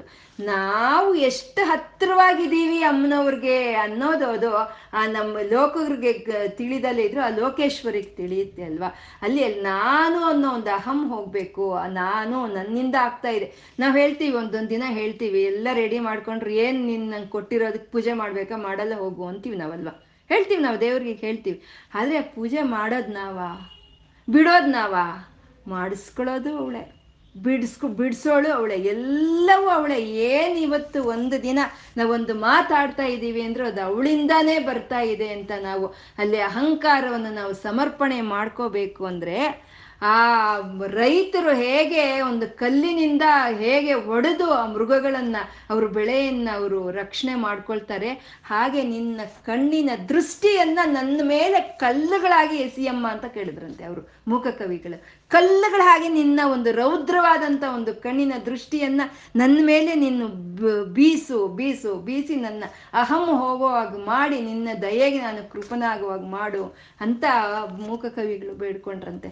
ಹಾಗೆ ನಮ್ಮ ಒಂದು ಅಹಂಕಾರವನ್ನ ನಾವು ಅಮ್ಮನವರಿಗೆ ಯಾವಾಗ ಅರ್ಪಣೆ ಮಾಡ್ತೀವೋ ಆವಾಗ ಅವಳು ಕಣ್ಣುಗಳಲ್ಲಿ ಕರುಣಾರಸ ಅನ್ನೋದು ನೃತ್ಯ ಮಾಡುತ್ತಂತೆ. ಕರುಣಾರಸ ಅನ್ನೋದೇನು ಒಂದು ರೀತಿ ಇರಲ್ಲ ಅಲ್ವಾ, ವಿಧ ವಿಧವಾಗಿರುತ್ತೆ. ಆ ಕರುಣ ಅನ್ನೋದು ಯಾವ ರೀತಿ ಅವಳು ತೋರಿಸ್ತಾಳೋ ನಮ್ಗೇನು ಗೊತ್ತಿದೆ, ಯಾವ ರೀತಿ ಯಾವ ಥರ ಬೇಕೋ ಆ ರೀತಿ ಕರುಣೆಯನ್ನು ತೋರಿಸೋವಳು.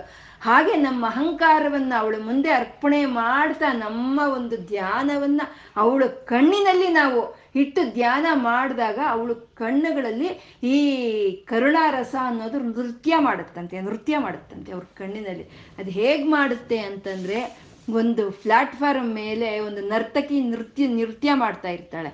ಅವಳು ಮಾಡೋವಾಗ ಹೇಗಿರುತ್ತೆ, ಮೇಲ್ಗಡೆ ಸ್ಕ್ರೀನ್ ಅನ್ನೋದು ಮೇಲ್ಗಡೆ ಇರುತ್ತೆ, ಆ ಕಡೆ ಈ ಕಡೆ ಎರಡು ದೀಪಗಳಿರುತ್ತೆ, ಮಧ್ಯದಲ್ಲಿ ಆ ನೃತ್ಯಕ್ಕೆ ನೃತ್ಯ ಮಾಡ್ತಾ ಇರ್ತಾಳೆ ಅಲ್ವಾ. ಹಾಗೆ ಈ ಕಣ್ಣಿನ ರೆಪ್ಪೆಗಳು ಪರದೆಗಳಾದರೆ ಅಮ್ಮನ ಒಂದು ಕಿವಿಯಲ್ಲಿ ಇರೋಂಥ ಸೂರ್ಯಚಂದ್ರರ ಅವರೇ ದೀಪಗಳು, ಅದ್ರ ಮಧ್ಯದಲ್ಲಿ ಅಮ್ಮನವರ ಕಣ್ಣಿನಲ್ಲಿ ಆ ಕರುಣಾ ರಸ ಅನ್ನೋದು ನರ್ತಕಿದಲ್ಲ ನೃತ್ಯ ಮಾಡ್ತಾ ಇದೆ ಅಂತ ಮೂಕಕವಿಗಳು ಹೇಳ್ತಾರಂತೆ. ಹಾಗೆ ಅಮ್ಮನವರ ಒಂದು ಕರುಣೆಯನ್ನೇ ಎಲ್ಲ ಕವಿಗಳು, ಎಲ್ಲ ಜ್ಞಾನಿಗಳು, ಎಲ್ಲ ಭಕ್ತರು ಅಮ್ಮನವರು ಕರುಣೆಯನ್ನೇ ಬೇಡಿದ್ದಾರೆ ನೋಡಿ. ಕರುಣೆ ಬೇಕು ಬೇಕು ಅಂತ ಕೇಳಿದ್ದಾರೆ ಹೊರತು ಪುರುಷಾರ್ಥಗಳು ಬೇಕು ಅಂತ ಯಾವ ಕವಿಗಳು, ಯಾವ ಜ್ಞಾನಿಗಳು, ಯಾವ ಸಂತರು ಕೇಳಿಲ್ಲ. ಕಷ್ಟವೋ ಸುಖವೋ ನಿನ್ನ ಕರುಣೆ ಒಂದೇ ನನಗೆ ಬೇಕು ಅಂತ ಕೇಳಿರುವಂಥದ್ದಲ್ವಾ. ಹಾಗೆ ಅಮ್ಮನವರ ಒಂದು ಕರುಣೆ ಒಂದಿದ್ರೆ ಸಾಕು ನಮಗೆ, ಅದೊಂದಿದ್ರೆ ಸಾಕು. ನವರಸಗಳಲ್ಲಿ ಅಮ್ಮನವರು ಆ ಕರುಣಾರಸವನ್ನು ನಮ್ಮ ಮೇಲೆ ತೋರಿಸ್ಲಿ ಅಂತ ಹೇಳಿ ನಾವು ನಮ್ಮ ಧ್ಯಾನ ಅಮ್ಮನವ್ರನ್ನ ನಿರಂತರವಾಗಿ ಅಮ್ಮನವರ ಕಣ್ಣುಗಳಲ್ಲೇ ನಾವು ಧ್ಯಾನವನ್ನು ನಿಲ್ಲಿಸ್ತಾ ಇವತ್ತೇನು ಹೇಳ್ಕೊಂಡಿದ್ದೀವೋ ಎಲ್ಲ ಶಿವಶಕ್ತಿಯರಿಗೆ ಅರ್ಪಣೆ ಮಾಡ್ತಾ ಸರ್ವಂ ಶ್ರೀ ಲಲಿತಾರ್ಪಣಮಸ್ತು.